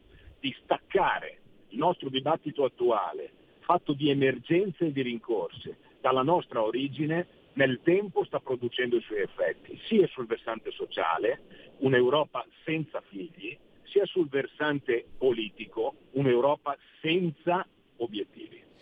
Poi stiamo dando un messaggio di debolezza letale, mortale in prospettiva, eh? perché quando il nemico capisce che sei debole ti azzanna e ti finisce, detto in maniera molto pratica, molto terra a terra, onorevole Salini. E io come cittadino europeo, io non ho niente a che vedere con Israele, non ho radici ebraiche, non ho niente a che vedere con gli armeni, ma mi sento parte di una stessa famiglia e mi sto accorgendo che il mio papà e la mia mamma mi stanno lasciando solo. È, questo. È così. Allora, io ringrazio um, il um, nostro ospite Massimiliano Salini, che è europarlamentare di Forza Italia. È stato un piacere averla conosciuta e ci terremo in contatto. Grazie intanto. Grazie a voi, grazie a voi. Allora, pochi minuti, eh, dovete sentirvele e vedervele però. Le facce e le voci raccolte da Leone Grotti eh, tra coloro che hanno dovuto abbandonare l'Arzak e che raccontano la loro storia. Adesso abbiamo pochissimo tempo, però io vorrei iniziare a farvi scorrere queste immagini, poi ve le guardate voi, sentite anche il suono originale della lingua armena il tono, il tono con cui raccontano la loro esperienza. Sono 21 minuti che trovate sul sito di tempi.it.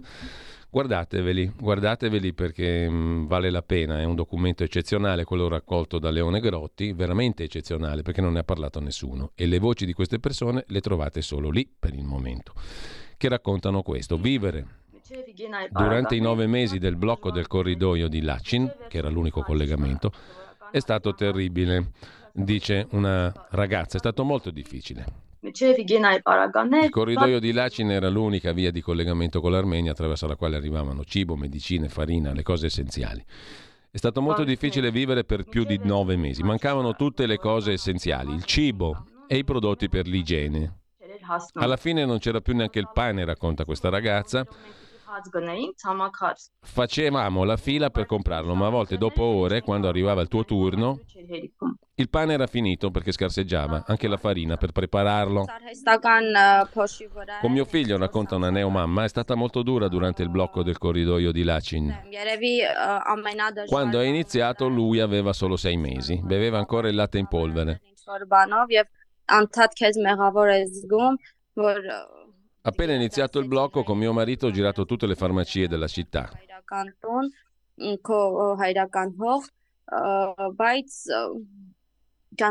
Per comprare latte artificiale, ma ci è bastato solo per qualche mese.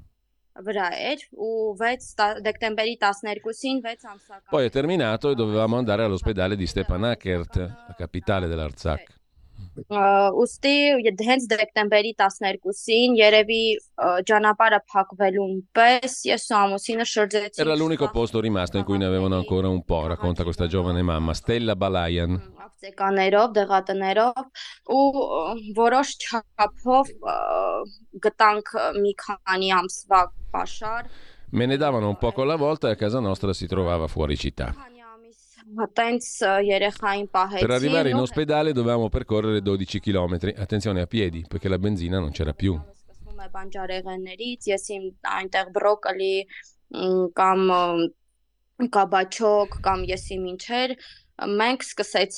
Quando siamo rimasti senza benzina, appunto, per avere il latte sufficiente per due giorni dovevo farmi 12 km a piedi Հնդկաձավար, սկսեցինք տենց բաներից, կարտոֆիլ, որը Allora, il resto ve lo potete veramente mm, vedere, sentire, ehm, tragicamente vedere e sentire sul sito di Tempi, tempi.it. Ci hanno tradito tutti tranne Dio. È l'articolo d'apertura, anzi tra i primi, ehm, in, cui, in questo momento c'è un articolo d'apertura sulla guerra in Israele, ma se scorrete l'home page lo trovate facilmente. Ci hanno tradito tutti tranne Dio. Parlano i profughi dell'Arzak, le testimonianze di armeni fuggiti dall'Arzak a Nagorno-Karabakh in seguito all'attacco armato dell'Azerbaigian a fine settembre scorso. La tua radio è ascoltabile anche con la televisione in digitale. Sul telecomando della televisione digitale o del tuo ricevitore digitale puoi scegliere se vedere la TV o ascoltare la radio. Risintonizza i canali radio e troverai anche Radio Libertà, canale 252.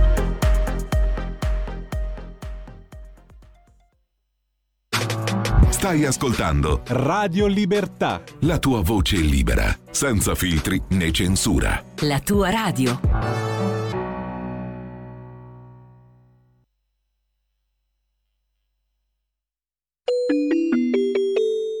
Qui Parlamento.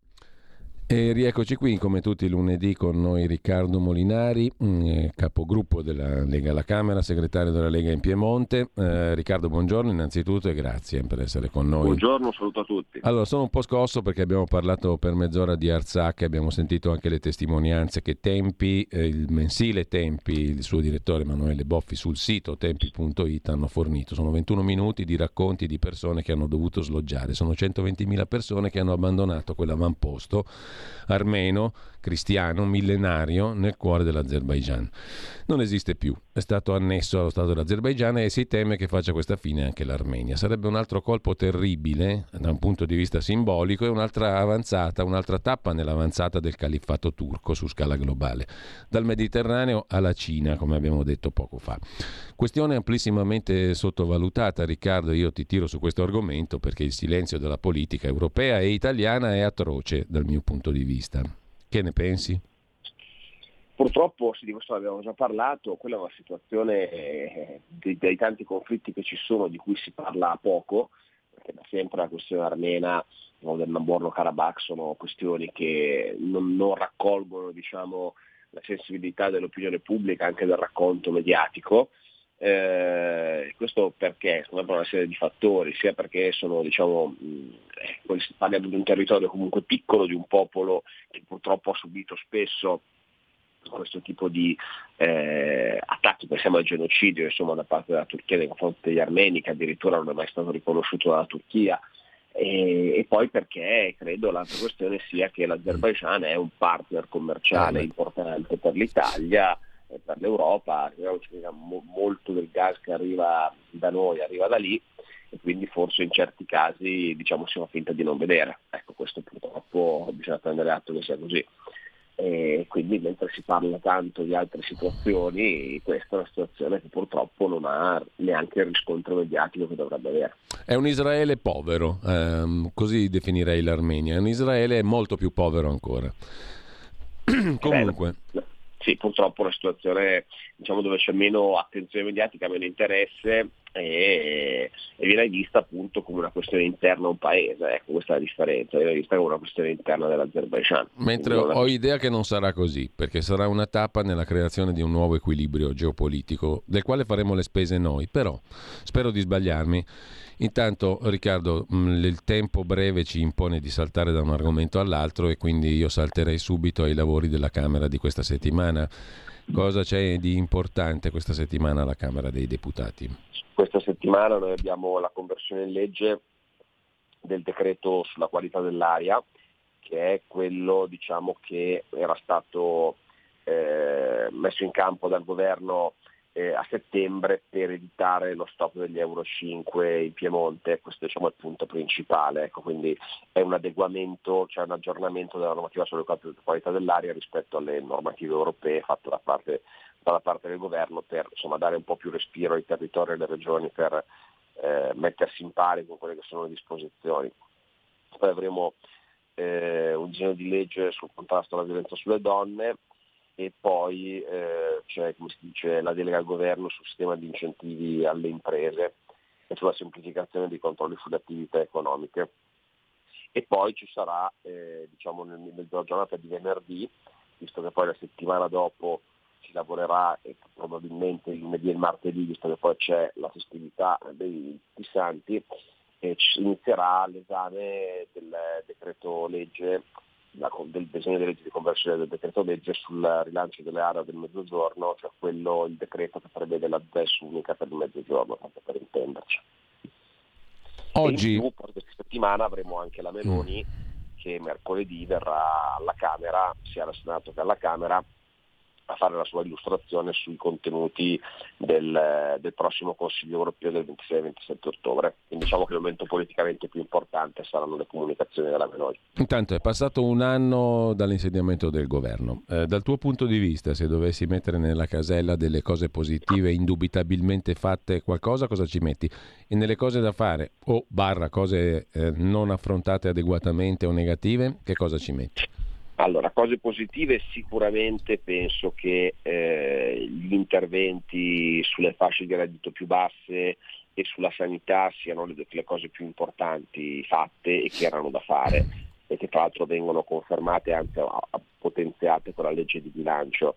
Eh, quindi parlo del taglio del cuneo fiscale, parlo ad esempio sul fronte delle tasse anche per le partite IVA, l'aumento della flat tax, questa è sicuramente una cosa importante la delega fiscale è una cosa importante, eh, con le prime norme che entrano in vigore con questa legge di bilancio, ad esempio lo stop all'anticipo delle tasse a novembre per le partite IVA, una cosa sicuramente rilevante. Sulla sanità aver messo un limite di legge all'utilizzo dei gettonisti, eh, eh, vedremo se poi funzionerà, però certamente è un occuparsi del problema, cosa di cui nessuno si era occupato prima, e anche la previsione adesso in legge di bilancio di un rinnovo del contratto dei sanitari per eh, smaltire le liste d'attesa, quindi per dare dei premi agli straordinari alla produzione per chi smaltisce le liste d'attesa, è un altro modo di affrontare seriamente un problema.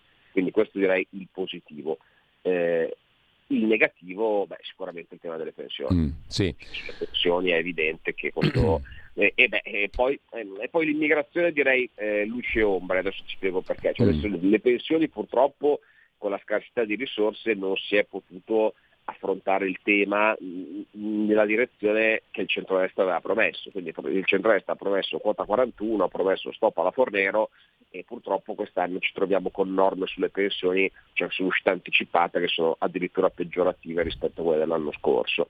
Eh, qui l'anno scorso ci fu quota 103, quando ti aspettavano quota 41, quest'anno adesso vedremo poi il dettaglio, ma probabilmente ci sarà la quota 104, quindi è ancora peggiorativa. Opzione donna mh, molto restrittiva rispetto a quella stata mm. scritta, ape sociale molto restrittiva, quindi questo certamente ritengo sia la nota più, più dolente.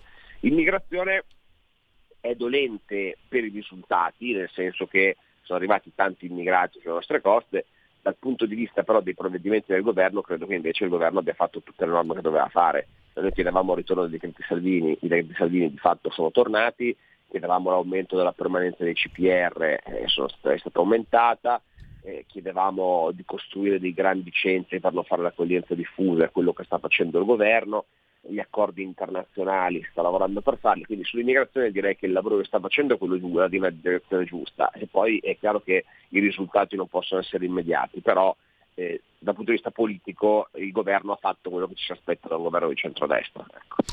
Ecco, per quanto concerne l'utilizzo dei fondi PNRR, io, mm, abbiamo citato stamattina due articoli diametralmente opposti. Allora, su Italia Oggi 7, Marino Longoni dice, insomma, abbiamo, siamo riusciti con la Grecia e la Spagna ad accapararci dei fondi.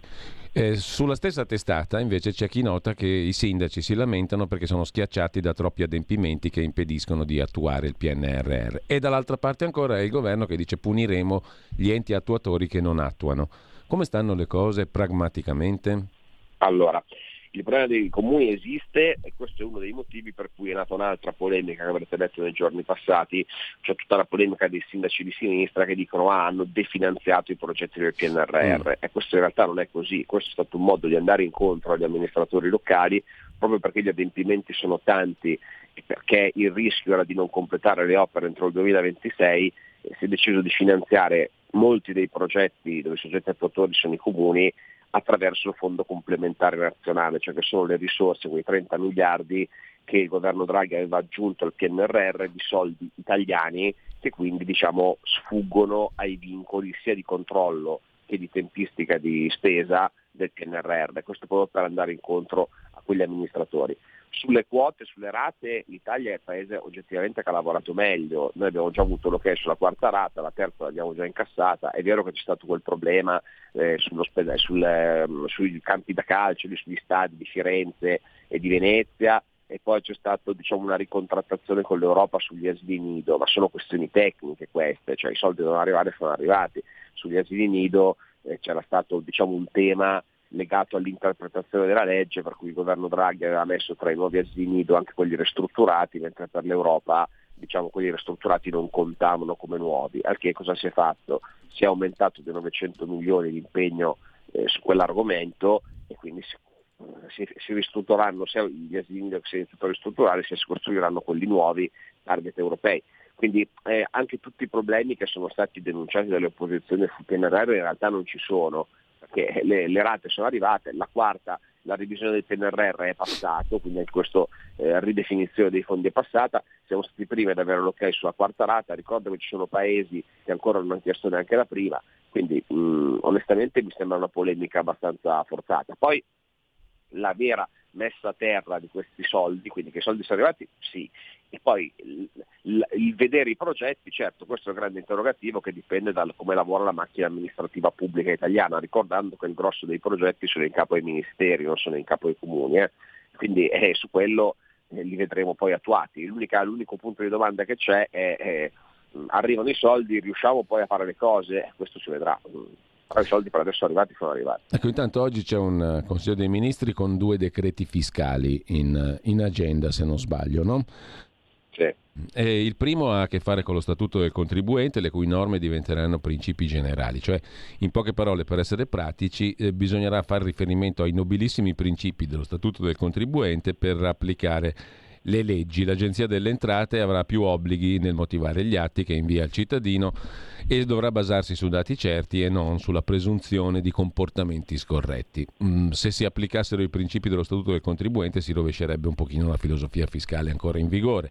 L'altro provvedimento invece ha a che fare con la revisione delle scadenze fiscali per dare un calendario certo, tempi certi, evitare ingorghi per esempio nel periodo estivo di adempimenti vari e poi la questione delle sanzioni. Eh, l'obiettivo è quello di allinearci ai paesi europei e farla fuori con quella cifra apparentemente mostruosa, ma del tutto teorica, di 1100 e passa miliardi di euro di cartelle esattoriali. Mm, è la volta buona? Guarda, come dicevo prima, i due decreti fiscali saranno due decreti di attuazione della, della legge delega approvata ad agosto da Camera e Senato e, mm. si va nella direzione di cui parlavi tu. Certamente ci sarà questa questione del, del, statuto del contribuente che assumerà un valore generale, quindi si partirà dal presupposto che sia un'inversione dell'onere della prova, per cui non debba essere il contribuente a dimostrare eh, la sua estraneità alle colpe che gli vengono imposte dal fisco, ma dovrà essere il contrario. E poi c'è tutta la parte sull'attuazione della delega che comprende ad esempio quello che dicevo prima, cioè il blocco dell'anticipo delle tasse a novembre, che è una cosa molto importante eh, per tante partite IVA, ma poi ci sono molte altre cose, ci sarà anche il dimezzamento della ritenuta d'acconto tra i decreti attuativi che adesso il 20% sarà del 10%, e poi ci sarà l'accorpamento delle aliquote IRPEF, questa è un'altra cosa importante che verrà fatta eh, insieme alla legge di bilancio con questi decreti, che prevede che le due prime aliquote vengano accorpate, quindi si passi da quattro aliquote a tre aliquote e questo diciamo, darà un beneficio fiscale importante a migliaia di persone. Ecco, quindi questi sono sicuramente sulla parte fiscale il lavoro che è stato fatto, un lavoro serio ed è un lavoro in linea con quello che era il programma del centrodestra, quindi questo è sicuramente uno degli aspetti positivi del lavoro del governo, come dicevo prima. Allora, ci salutiamo qua, io ringrazio Riccardo Molinari, buona settimana, Riccardo buon lavoro. Grazie Giulio, saluto a tutti. Qui Parlamento.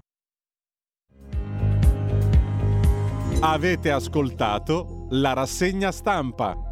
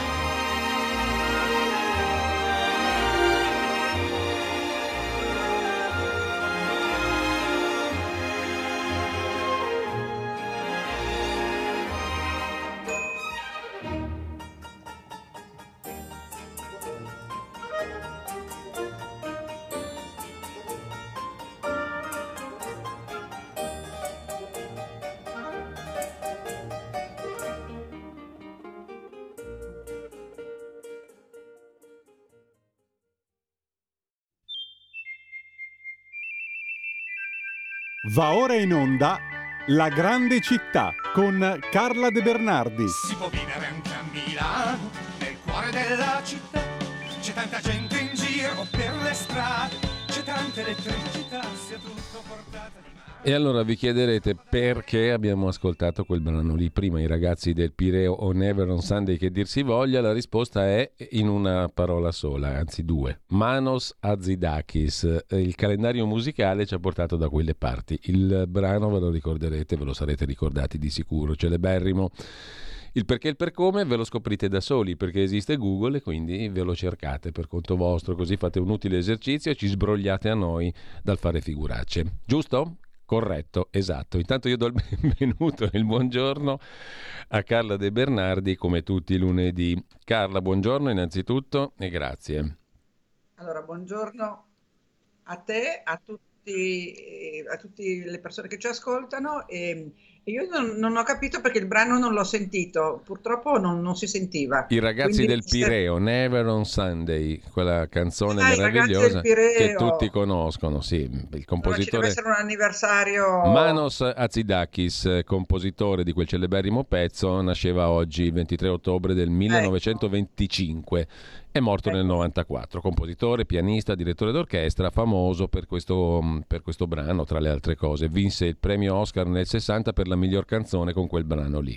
I ragazzi del Pireo, tratto dal film Mai di domenica, con Melina Mercuri. Sì, esatto. E tra l'altro Mai di domenica è un un film bellissimo con la Melina Mercuri, se non è esatto, male. Esatto, esatto, proprio quello. È una, cosa, è una, storia triste perché la storia di uno che ha una relazione con una, con una persona, con una donna, eh? è la storia di questa donna che mi sembra che il mai di domenica si riferisce al fatto che lei è una prostituta.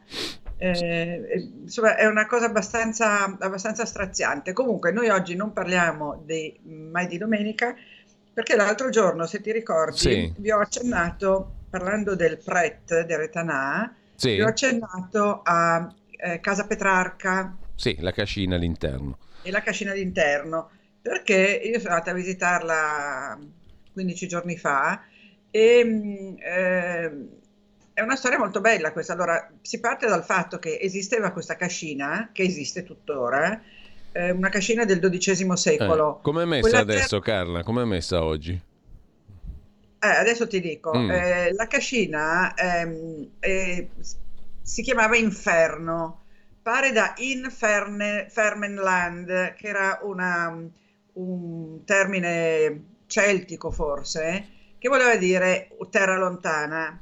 E gli sembra che ci fosse un ostello per pellegrini, forse questo l'avevamo già detto, che andavano in Terra Santa. Adesso la cascina all'interno che è stata ristrutturata grazie a un progetto degli amici della Cascina all'interno. Il presidente Gianni Bianchi che mi ha portato a vedere la chiesetta della, della Cascina all'interno e ehm, con Cariplo e con Borio Mangiarotti. Borio Mangiarotti è un'azienda eh, edile eh, della famiglia appunto Mangiarotti e De Albertis li cito perché Claudio De Albertis, che non c'è più purtroppo, che era il presidente della Triennale, aveva molto voluto ehm, sostenere questo restauro della cascina perché questa cascina era destinata a essere abbattuta per fare un condominio, un palazzotto, insomma per fare le solite cose che si fanno quando si abbatte qualcosa di pregiato, no? come sta succedendo anche in altre zone di Milano. Questa qui era destinata alla demolizione invece mh, De Albertis è intervenuto con Cariplo e l'hanno salvata. E ci sono questi amici della cascina all'interno che se ne occupano dagli anni Ottanta ehm, e quindi eh, è veramente un'associazione meritoria. Organizzano un'ottantina di, di eventi ogni anno.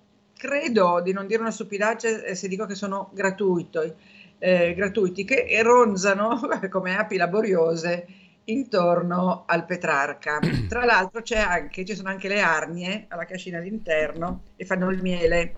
Il sabato mattina chi ha voglia di andare perché è di Milano o di limitrofo può andare perché c'è un mercatino di eh, frutta e verdura ovviamente a chilometro, anzi a, milli, a non neanche a centimetro, a millimetro zero perché, perché lo fanno loro. E quindi questa cascina all'interno vive c'è il mercatino, c'è Cascina, gli amici di Cascina all'interno, c'è eh, l'associazione Casa Petrarca. Inutile dire perché succede sempre nella, nell'umanità, che Casa Petrarca e Cascina all'interno sono un po' non antagonisti per carità, anzi sono molto amici, ma sostengono tesi diverse, nel senso che eh, eh Cascina all'interno dice sì, Petrarca è sicuramente eh, transitato da queste parti perché ne scrive anche ai suoi amici, eh, ne scrive a, in, vari, in, vari, scritti che fa, compare, però non, non ci ha abitato. E invece eh, Casa Petrarca, gli amici di Casa Petrarca, che ho visitato con il, il vicepresidente che si chiama Gino Mereghetti, una persona deliziosa che sa un sacco di cose e eh, voglio citare anche la Pina Mazzotti che era con noi, che è una collaboratrice di Casa Petrarca, mi hanno portato sia loro che Gianni Bianchi a vedere tutti gli anfratti di questi due posti, Casa Petrarca e Cascina all'interno, e mi hanno intrattenuto e devo dire che eh, sono stati veramente generosi di informazioni. Io non posso dirvi tutto perché eh, stiamo qua fino a domani, però le cose essenziali. Allora, Cascina all'interno è, la, è il cascinone, tipica cascina eh, a corte lombarda, in una zona che era ricchissima, come tutta la campagna lombarda, di fontanili, sì. quindi di corsi d'acqua. E, e, nascono queste cascine che erano poi delle cascine legate alle grandi famiglie, no? le grandi famiglie milanesi avevano poi le loro case di campagna e le loro cascine. Eh, e quindi la, è rimasta in piedi miracolosamente, per l'appunto grazie all'intervento del, dell'associazione di, di Cariplo e Borio Mangiarotti, come vi ho detto, e quindi si può andare a visitarla. Di fronte c'è un campo di pallone per ragazzi, credo, un'associazione sportiva giovanile, se ho capito bene. Io di calcio me ne intendo poco, so solo che si gioca con un pallone bianco e nero. E, ehm, e poi invece Casa Petrarca l'ho visitata con, appunto, con, con questi due signori che vi ho detto e mi hanno fatto vedere sulle pareti al primo piano sulle pareti al primo piano c'è una stanza, eh, le pareti di una stanza riportano le imprese araldiche dei Visconti perché il Petrarca, eh, facciamo un, pas- un, piccolo passo al 1300, aspetta che me lo sono segnato, eh, perché sennò faccio come l'altra volta che ho confuso Caravaggio con Giotto. Nel 1353 al 1361 Petrarca è a eh, Milano. Lui viene chiamato da, eh, dall'arcivescovo che si chiamava Giovanni Visconti eh, perché c'era questo ragazzino Gian Galeazzo che era destinato a diventare eh, signore di Milano, eh, però il, il nonno o, o, lo zio, adesso eh, era, comunque era il nipote perché Giovanni Visconti non ha avuto prole, almeno non ufficiale, perché quelli poi ce li avevano sempre fuori dal cavagnino, come si dice, e voleva sapere se questo ragazzo, che era un, un po' ribelle, quindi insomma non, non riusciva tanto a capirlo, gli dice, dice, a Petrarca di indagare l'indole del ragazzo, la, la, il suo carattere, per capire se, eh, se, se, ha, le caratteristiche per essere poi il, il signore delle, del, del, ducato. No? Forse non era ancora ducato Milano, perché sai che loro erano conti, visconti, diventano duchi a un certo punto, ma forse all'epoca non erano ancora duchi eh, anche questo nel mio libro lo scrivo, però in questo momento mi sfugge. Comunque, loro erano conti di Marliano, di Marliano Comense, vicecontes, vicecomites, vicecomites. Eh, e, e, poi diventeranno duchi, eh, e noi li conosciamo come duchi. Il, il, Petrarca eh, decide 1395, così proprio googlando alla brutta, origini, l'origine del Ducato di Milano. Bravo, grazie, tu sei sempre prezioso a, a, colmare le mie lacune. Viva Gogol! E... e certamente non è merito mio, ma di Gogol, come diceva Vabbè, Berlusconi. Però tu prendi lo vai a vedere. e quindi ehm, il Petrarca dice: Sì, sì, il ragazzo ha un buon carattere, mm. eh, Ci sarà sa un fare. condottiero, insomma, eh, soddisfa tutte le qualità che deve avere. E per il eh, Gian Galeazzo lui disegna un cartiglio eh, con una, una, tortora e sotto c'è questo nastro no? tipico dei, dei, cartigli con scritto, anzi forse il nastro del cartiglio medesimo, a bon droit, a buon diritto, perché appunto decide e dice al, al, Giovanni che a buon diritto il ragazzo eh, potrà essere un, un, signore della città. E su questa parete della, della stanza c'è una colombina o una tortorina, c'è una eh, corona a tre punte, che è quella dei conti, quindi allora erano ancora conti, perché poi diventa a quattro punte con i duchi a cinque punte con, con, con i principi, insomma le punte stanno lì a segnalare la, il livello di nobiltà e c'è questa coroncina a tre punte, poi c'è un sole raggiante e, e un sole che sorge. Sole che sorge, vabbè, la simbologia del sole che sorge è abbastanza semplice. Il sole raggiante è la cosiddetta razza, è anche quello il simbolo dei Visconti. Se si va in Duomo, nell'abside c'è una vetrata e c'è questo grande sole con questi raggi che sono formati come da, non sono dei raggi semplici, grafici, sono come dei, anche quelli come dei nastri che si restringono e che girano tutto intorno al sole. E lì si trova il castello sforzesco, nei portici, in tantissimi posti, si chiama razza o sole radiante. E quindi ehm, queste quattro imprese araldiche che ci sono in questa stanzetta fanno pensare appunto che questa casa sia stata data da Visconti a eh, Petrarca e che quindi ci abbia effettivamente alloggiato per le vacanze, attenzione, perché lui abitava a Milano in zona, eh, eccola lì la razza, in zona Sempione, eh, Sempione, sì, vabbè, in zona Sant'Ambrogio.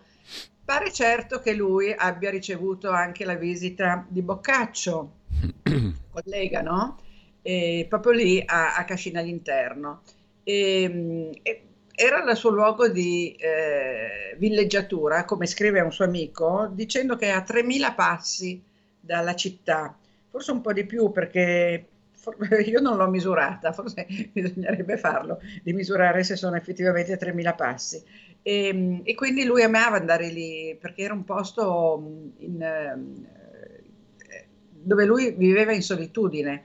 C'era una chiesetta, infatti dalla, da una delle stanze al piano di sopra c'è una lunetta da cui lui si affacciava sulla chiesetta di sotto, e anche la chiesetta ovviamente antichissima, poi c'è un pozzo e il pozzo, mi raccontava Gianni Bianchi, era, il, eh, era una disgrazia perché portava malattie, perché in questo pozzo cadevano animali, la gente vomitava, scusa è brutto da dire, soprattutto al mattino presto, eh, la gente faceva altre cose eh, e quindi era, era una fonte di, eh, di, batteri e quindi questo pozzo era l'origine di tante malattie delle persone che abitavano la cascina all'interno, ovviamente questo succedeva in tutte le cascine.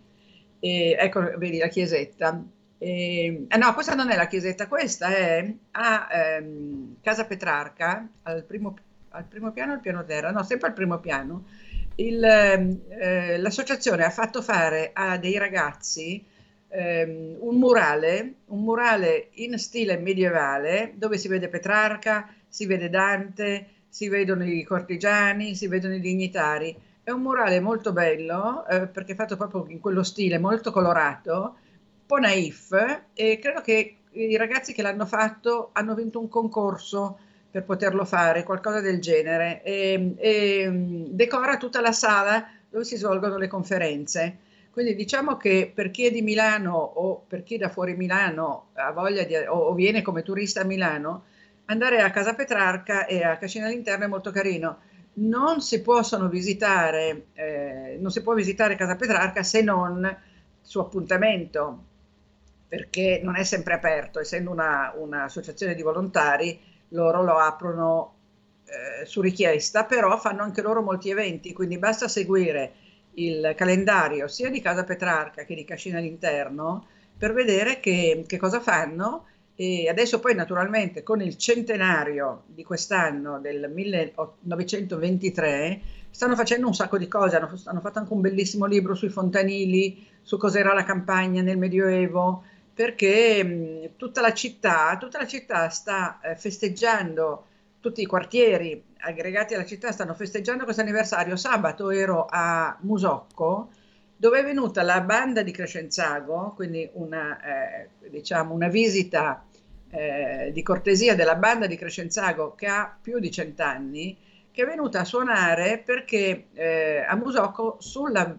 sede del primissimo comune di Musocco, che è un palazzetto delizioso medievale, ristrutturato ovviamente, hanno mm, scoperto una targa che ricorda l'aggregazione del 23. La prima targa che mettono su questo eh, su questo avvenimento. L'hanno voluta il, ovviamente l'amministrazione locale, intesa proprio come Municipio 8, e quindi c'era l'assessora alla cultura, c'era la presidente del Municipio 8, una di quelle cerimonie lunghissime e posso dirlo noiosissime, però di grande orgoglio, no? cioè, l'orgoglio musocchese, se posso dire così. Mm.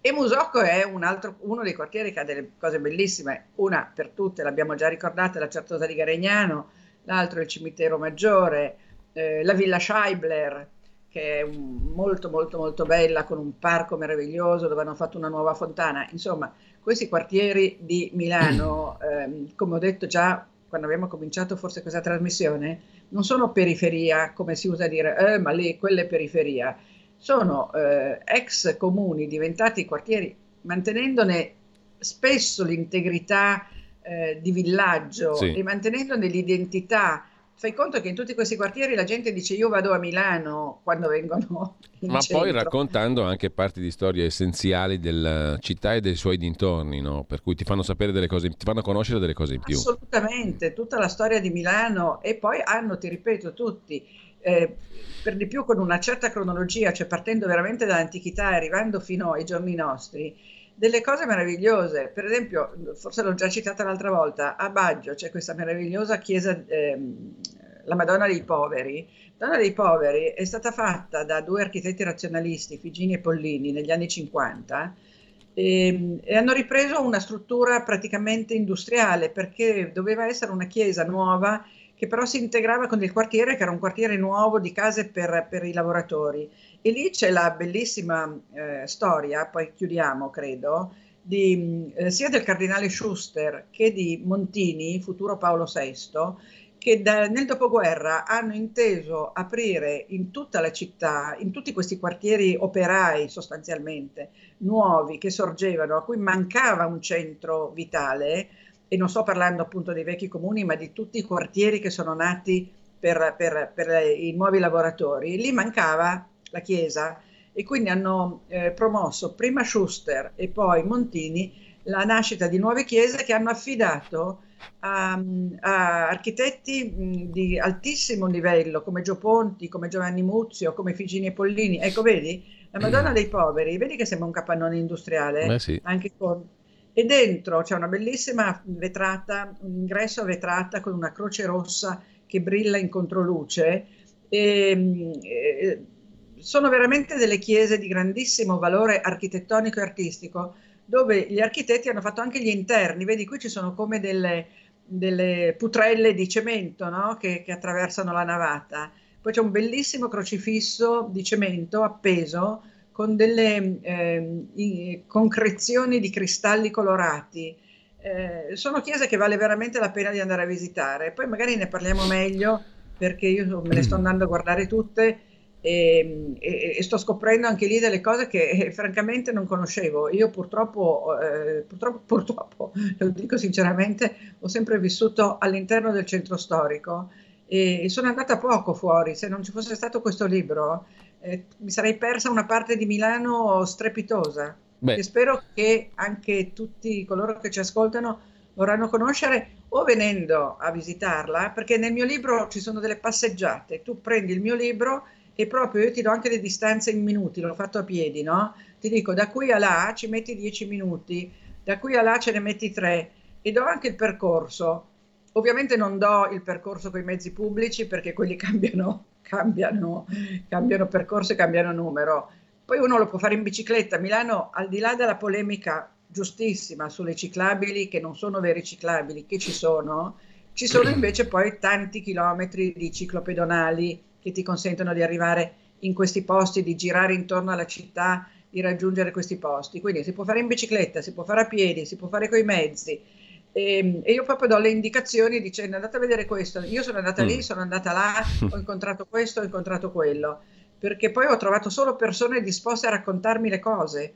Perché alla gente piace parlare del, del, del loro borgo. Ti dico, il, a, a, Trenno si chiamano trennesi, a Musocco non lo so come si chiamino, però loro dicono si va in città. Eh, per loro Milano è la, è la, città, perché loro sono ancora su, i loro nonni sul eh, carta d'identità avevano il comune di nascita, non avevano Milano. capisci? Avevano Trenno, avevano Musocco, avevano Affori e quindi hanno ancora questo orgoglio del, del, del, comune antico. Ecco. Bene, Carla, grazie anche per questo viaggio di oggi. Ci diamo appuntamento al lunedì prossimo allora. Perfetto, grazie a tutti, buona settimana. Io adesso mi dirigo ad Affori perché devo andare a controllare una cosa che mi sono dimenticata di guardare e naturalmente quello che scrivo devo averlo visto con i miei occhi perché sennò... Eh, Ieri peraltro sono andata in un posto bellissimo, anche ieri, un vagone del, della Ferrovie Nord adattato a, a, bar nel cuore del Parco Lambro. Eh, insomma, ci sono queste cose qui, hai capito? Una, una grande cascina che si chiama eh, Cascina Biblioteca, che ha una serie di cose interessantissime veramente dei luoghi, a parte la bellezza di questi posti, poi c'è una capannina di legno che si chiama l'insalata matta dove compri anche lì eh, frutta e verdura, miele e yogurt a chilometro zero. Guarda, Sono non, delle scoperte straordinarie. Non ci basterebbe una trasmissione di due ore al giorno per raccontarci eh no, queste no, cose. No, eh vabbè, io cerco di volare, di fare dei voli. voli eh, ma sono tutti stimoli positivi. Io ti ringrazio per questo, Carla. E mm, ciao, Giulio. Buona settimana. Eh, ciao Un abbraccio. a tutti, a lunedì prossimo. Avete ascoltato La grande città con Carla De Bernardi. Mezz'ora da piazza del Duomo, arrivi dove vuoi. Ma alle 4 del mattino Milano diventa un posto molto strano